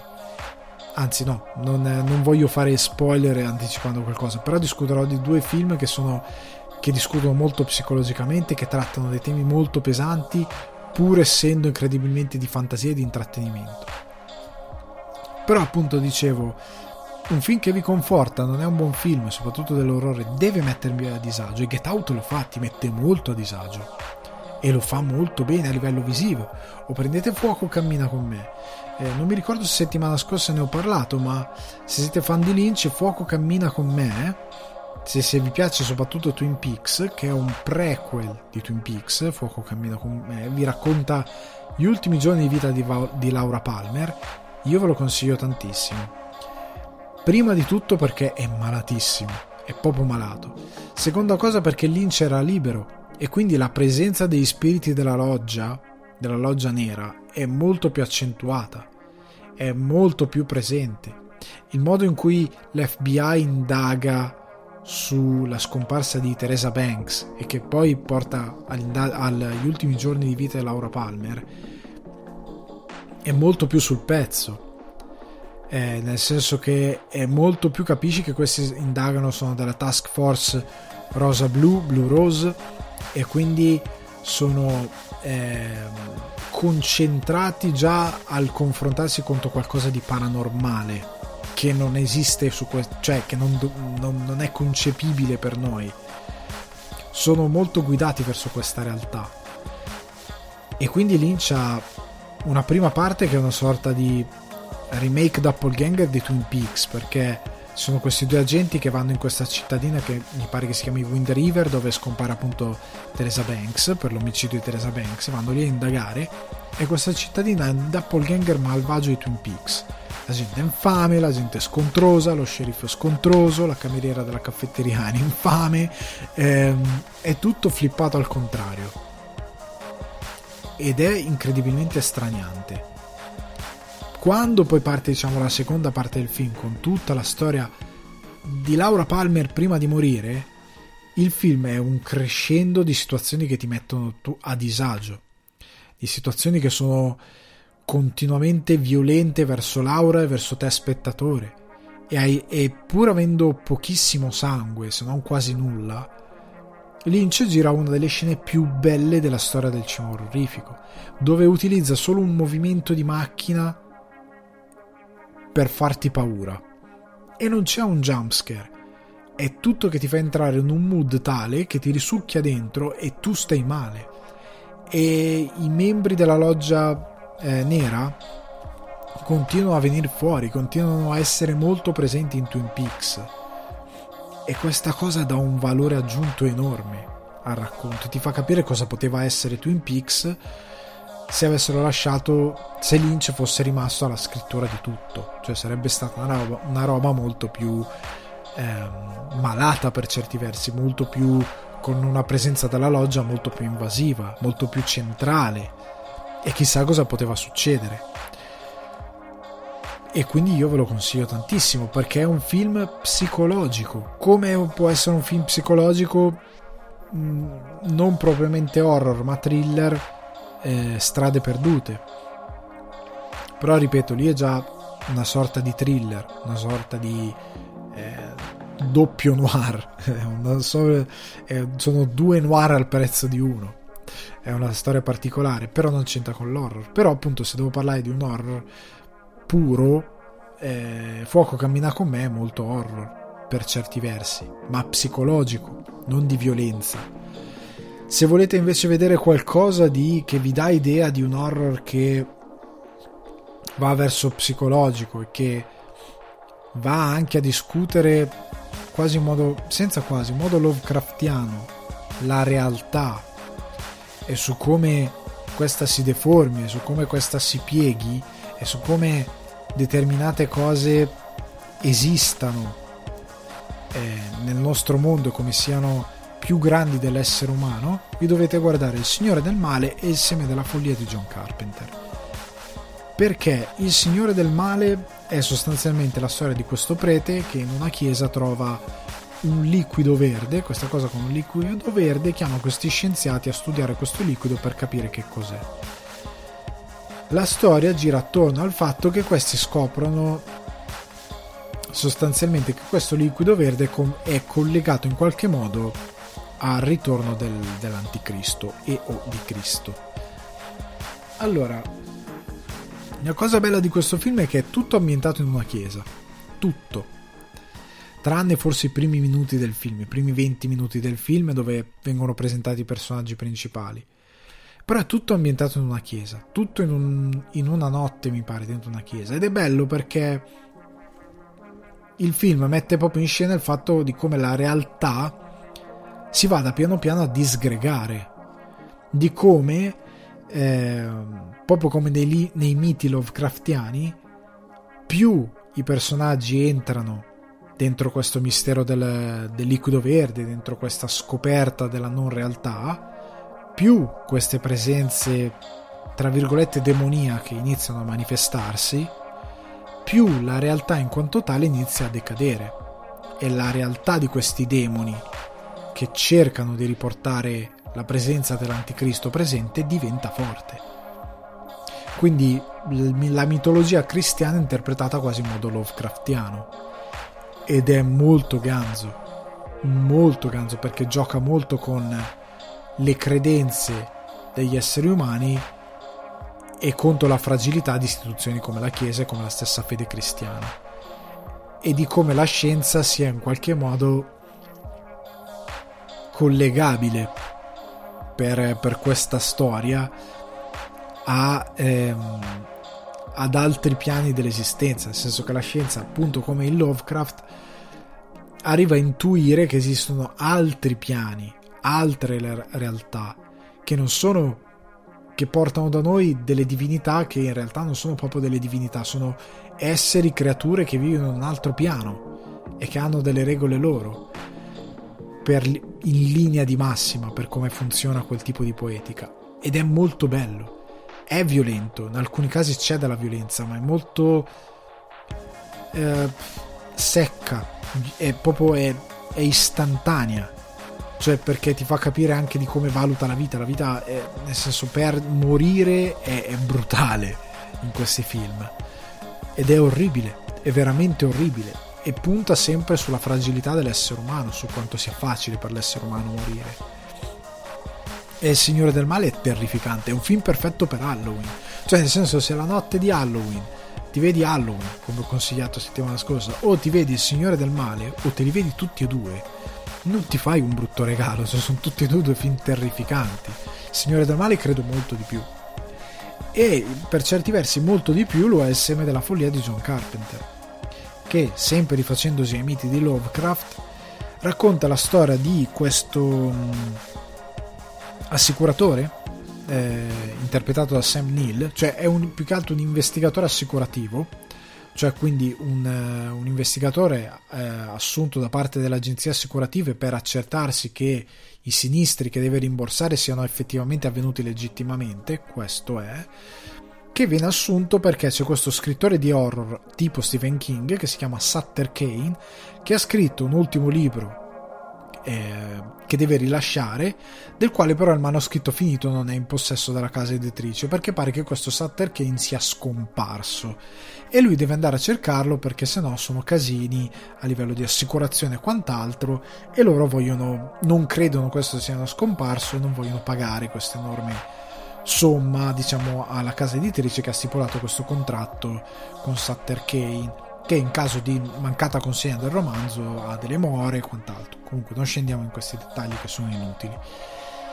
Il film, fin da subito, mette Sam Neill, che è il protagonista e l'attore che interpreta appunto il protagonista, sulle tracce di questo autore. Ma fin da subito la realtà in quanto tale inizia a disgregarsi per prendere più sempre la strada appunto della follia Cioè, il film parte senza fare spoiler, non voglio spoilerarvi altre cose del film. Parte con un uomo con un'accetta che tipo sfonda una vetrina delirando, dicendo cose deliranti. Sfonda la vetrina dove loro, tipo del diner dove loro stanno mangiando. E da lì in poi è un crescendo di robe sempre più assurde, sempre più orribili. Perché più lui va a cercare questo scrittore, più si avvicina a dove lo scrittore effettivamente potrebbe trovarsi, e più quello che succede è surreale. E più è surreale, più fa paura, più è orrorifico, più ti mette i brividi freddi alla schiena, più ti fa venire la pelle d'oca. Non ci sono jumpscare. Car- Carpenter queste vaccate non le usa. È un film proprio di tensione e dove, ve lo dico, ci sono dei mostri perché è una cosa che ci tengo a dire. Non è perché un film è psicologico, non ha mostri, non ha, non ha sangue. È un film che magari ha poco sangue e pochi mostri, ma ci sono, sono presenti e quando sono usati sono per farti davvero paura, per metterti davvero ansia. E il bello del seme della follia è appunto che più vai avanti più sali, più sali e continuamente, non è una cosa che ti lascia molto respiro. E è anche metacinematografico perché ha un finale molto particolare ed è molto bello perché ti fa anche dubitare della realtà dello spettatore, ecco, della realtà stessa del film. È, è un film anche questo che se vedete per Halloween vi, vi fate un gran favore, perché è un tipo eh, di esperienza orrorifica che per una volta anche qui usando la fantasia non usa fantasmi, non usa robe che sbattono, non usa poltergeist, possessioni demoniache, tutte queste cose che vengono usate perché vogliono essere spacciate per reali, perché The Blair Witch Project ha fatto capire questa cosa. Se io ti dico che c'è un found footage e ti faccio sostanzialmente un mockumentary, ti faccio capire che questa cosa è pseudo reale, tu ti puoi spaventare tantissimo. Ti spaventi veramente tanto.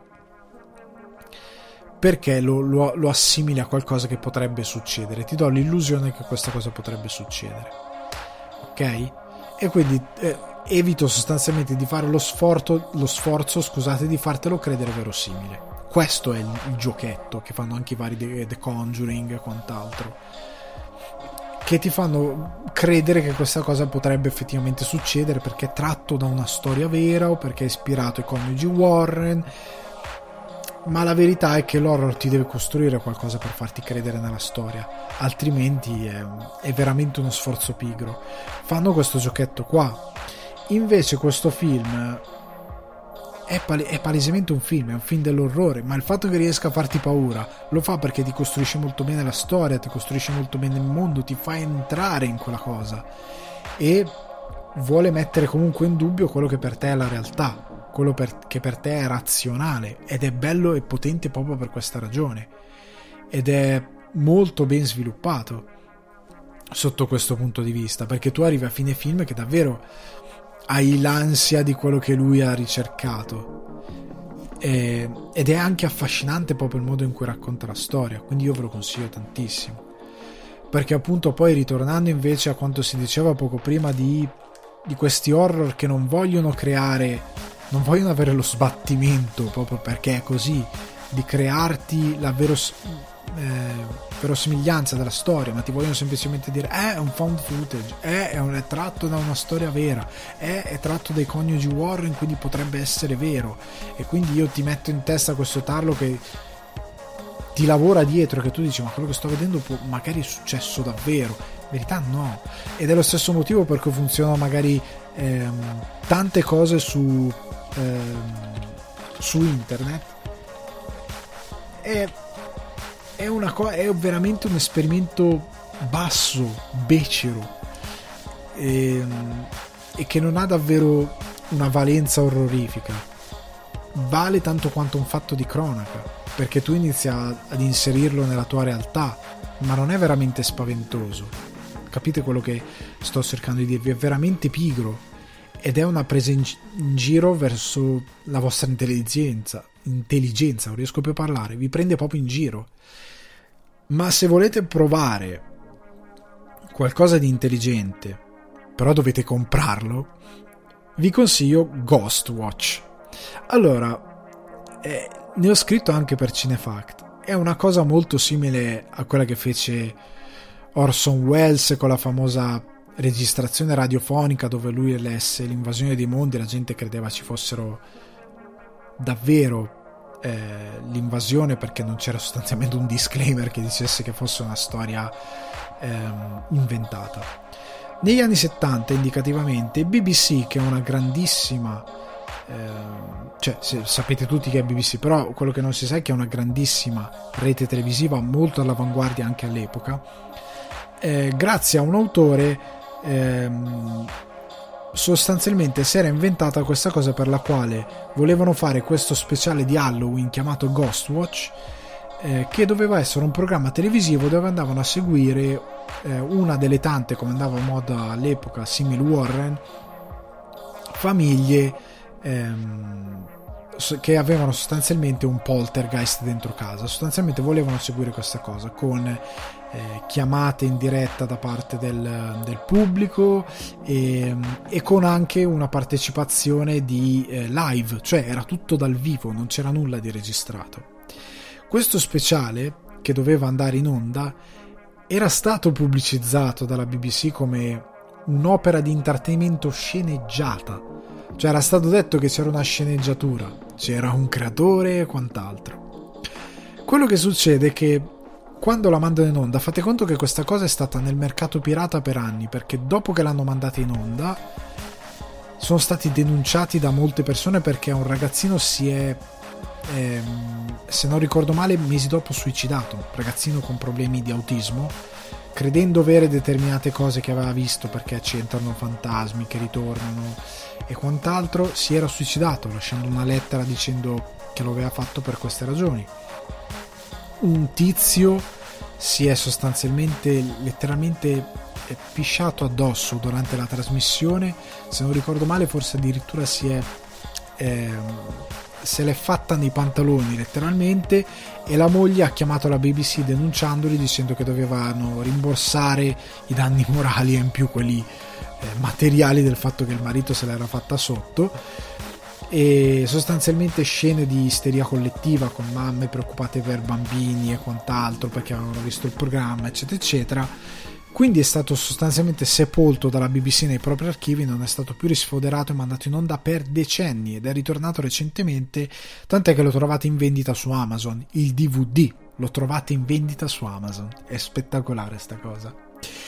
E sostanzialmente quello che fa- fecero era, avevano questi eh, interventi in studio con questo presentatore che presentava lo show, le telefonate da parte del pubblico, eh, la troupe a casa di questa, ehm, di questa famiglia che avevano piazzato le telecamere, avevano messo eh, microfoni e quant'altro e che dovevano documentare una normale serata cercando di vedere i poltergeist. Ehm, sostanzialmente quello che succede è che loro partono molto blandi, cioè potrebbe essere una sorta di mistero, per, per come lo, ve lo posso descrivere nel modo più vicino al nostro. Solo che a un certo punto i poltergeist li vedono davvero. Ad esempio c'è una telecamera dentro la stanza delle bambine che dormono, spengono la luce e c'è un uomo in piedi vicino alla finestra nella stanza. Staccano, l'uomo non c'è più quando ritornano a inquadrare la stanza da letto, i spettatori chiamano. C'era un uomo, c'era un uomo, c'era un uomo. E loro dicono: ah, Andiamo a vedere se c'era un uomo nella stanza. Ah, no, l'uomo non c'è. Patapara. Andiamo a rivedere il filmato. Ah, sì, abbiamo visto, c'era un uomo. È tutto così, è tutto un crescendo di queste situazioni.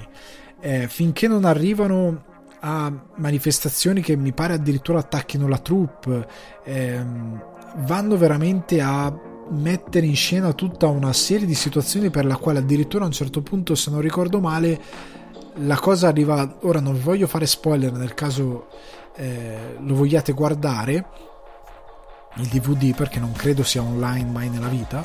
Eh, però sostanzialmente a un certo punto il, questa cosa prende possesso della trasmissione televisiva e entra addirittura negli studi e non vi dico come va a finire la cosa, ma è un crescendo di una diretta televisiva e che era stata orchestrata talmente bene che la gente credeva fosse tutto vero quando era stato pubblicizzato nelle settimane precedenti come una puntata speciale per Halloween e che ha causato appunto un casino enorme, enorme.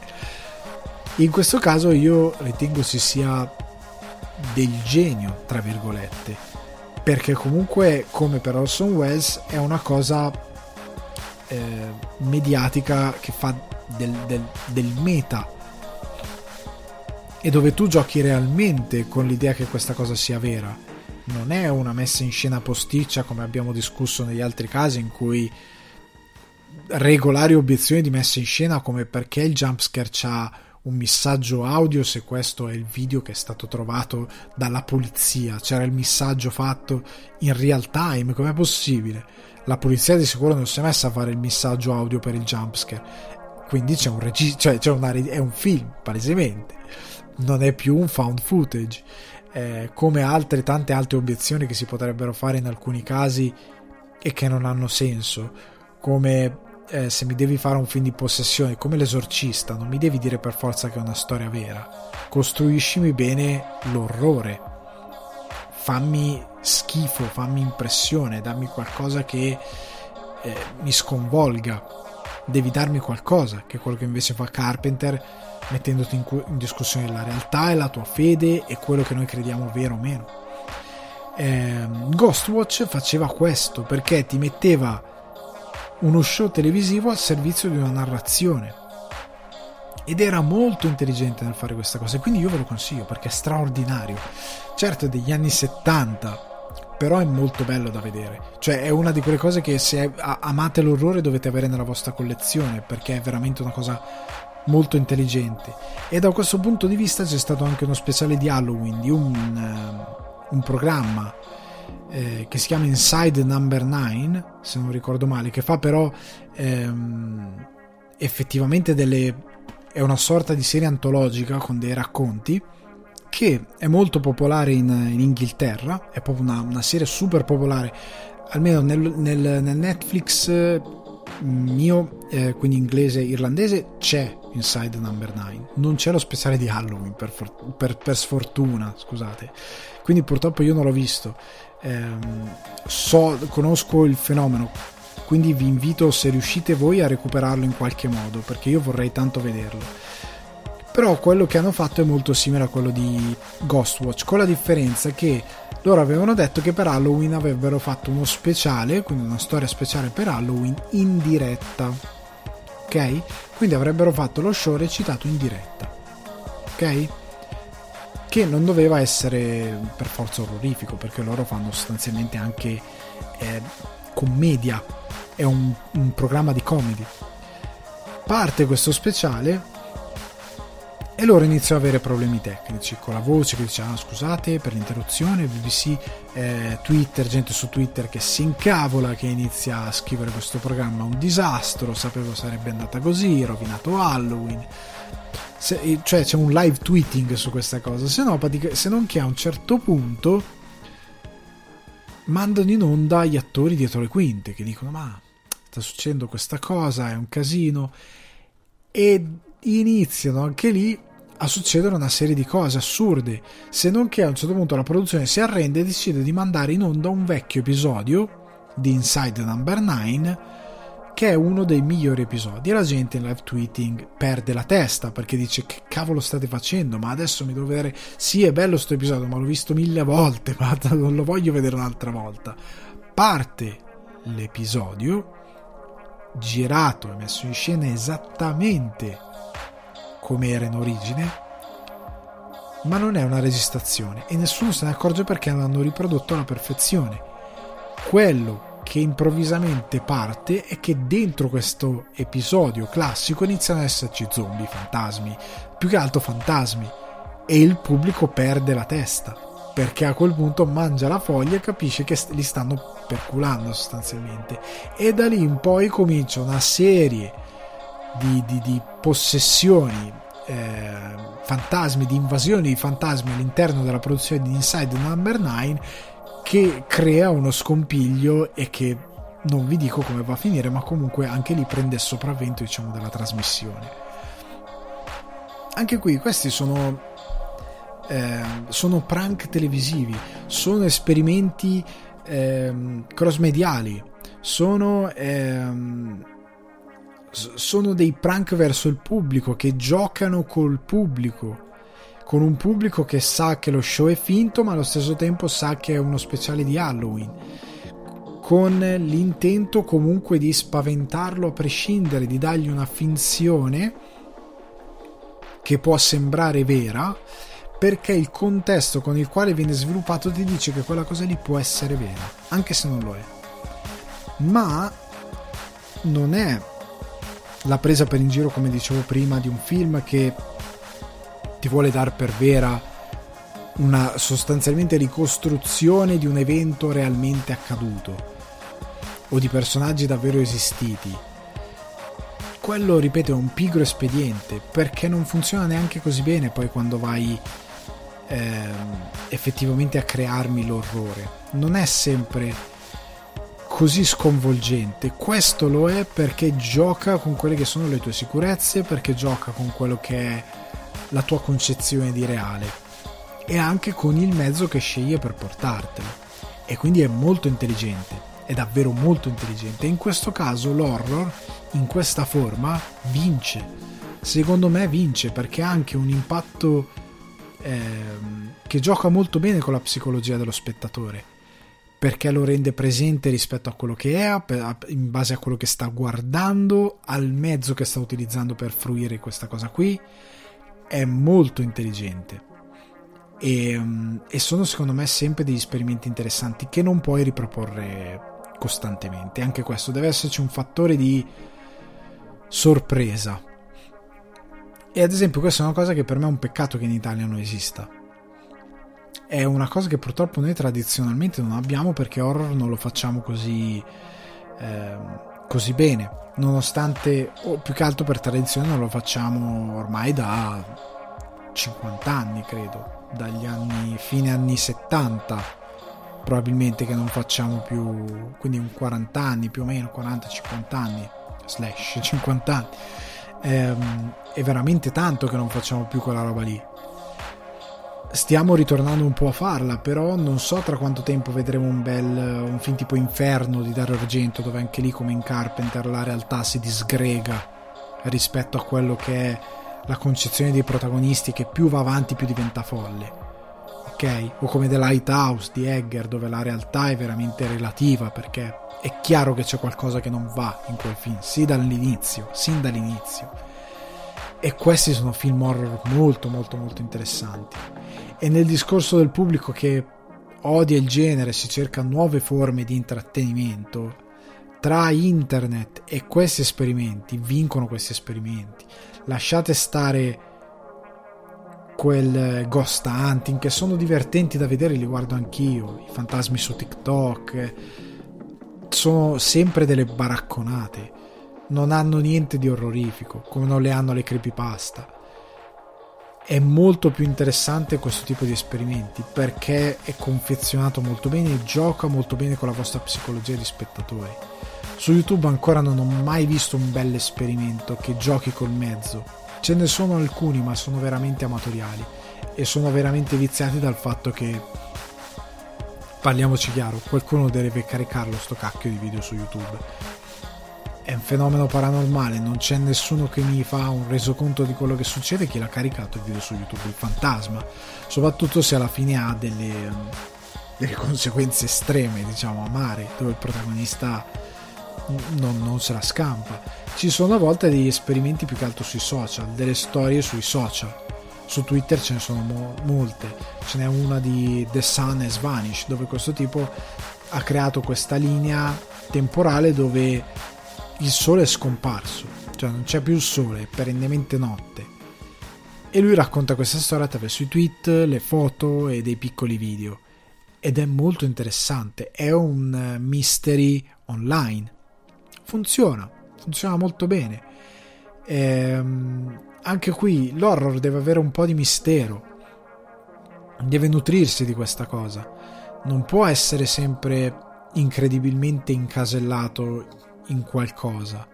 Non puoi rifarmi sempre, sempre scusate, The Blair Witch Project a ruota senza aggiungere molto altro e con la stessa curva orrorifica. Che so già che sarà verso il finale che vedrò le cose più spaventose e che mi dovrò assorbire un'ora di nulla probabilmente o di roba che ha poco valore. Ma anzi, The Blair Witch Project era più o meno ben fatto in questa sua componente. Più o meno, eh? non è che sia un grande film, è stato un caso mediatico, ma come film è molto mediocre. Però appunto è... serve una bella costruzione di questa roba qua. È, è orribile quando si vede sempre que- la solita roba del sì, è un fan footage, è stato trovato, è successo questa cosa, i ragazzi sono scomparsi. È proprio pigro, lo ripeto, è proprio pigro. Anche quando viene messo in, uh, in cinema. Quasi quasi, nel senso che quasi quasi preferisco che il POV sia parte di una storia. Cioè c'è qualcuno dentro il film che trova un filmato POV e indaga, può essere un poliziotto, può essere qualcosa, un poliziotto, un bel detective che indaga sul ritrovamento di un filmato POV e lo vede mentre in quel modo lì ah, potrebbe aver senso o qualcosa di questo tipo se è tutto POV e nel mezzo c'è dell'editing e devi farmi credere che quella cosa lì sia vera è proprio sbagliato. Quindi è meglio questi tipi di esperimenti ve li ripeto Inside Number 9 e Ghostwatch. Ghostwatch l'ho trovato su Amazon è proprio in vendita al Blu-ray quindi lo potete comprare anche il DVD se non volete spendere i soldi al Blu-ray. Però lo trovate secondo me io ve lo consiglio perché come esperimento è geniale cioè è fantastico allora ragazzi, concludo anche questa puntata del podcast, ci sentiamo prossimamente, ci vediamo la prossima, ci sentiamo sicuramente per la prossima puntata. Eh, avevo detto faccio sicuramente uno speciale di Halloween, ma siccome sto sciorinando tutto nelle puntate, dedicando almeno un'oretta a quello che sono le discussioni sull'horror, non lo so più se la farò. Però rimanete, rimanete in ascolto, non si sa mai cosa può succedere da qua al giorno di Halloween, anzi alla notte di Halloween. Quindi ragazzi vi rimando a Spotify, Google Podcast, Apple Podcast, Deezer, Amazon Music e Budsprout. Eh, lasciate una recensione dove è possibile lasciare una recensione tipo Apple Podcast condividete il podcast scrivetemi se vi va alla posta del sangue per raccontarmi qualcosa delle vostre esperienze con gli horror e per raccontarmi magari qualcosa di ehm, riguardo saghe che avete visto, che vi piacciono particolarmente, o se avete domande riguardo qualche, eh, qualche pa- frangente o qualche frangia dell'horror più che altro che vi interessa discutere. E niente, fatemi sapere. Intanto vi mando un saluto e ci sentiamo alla prossima puntata. Ciao!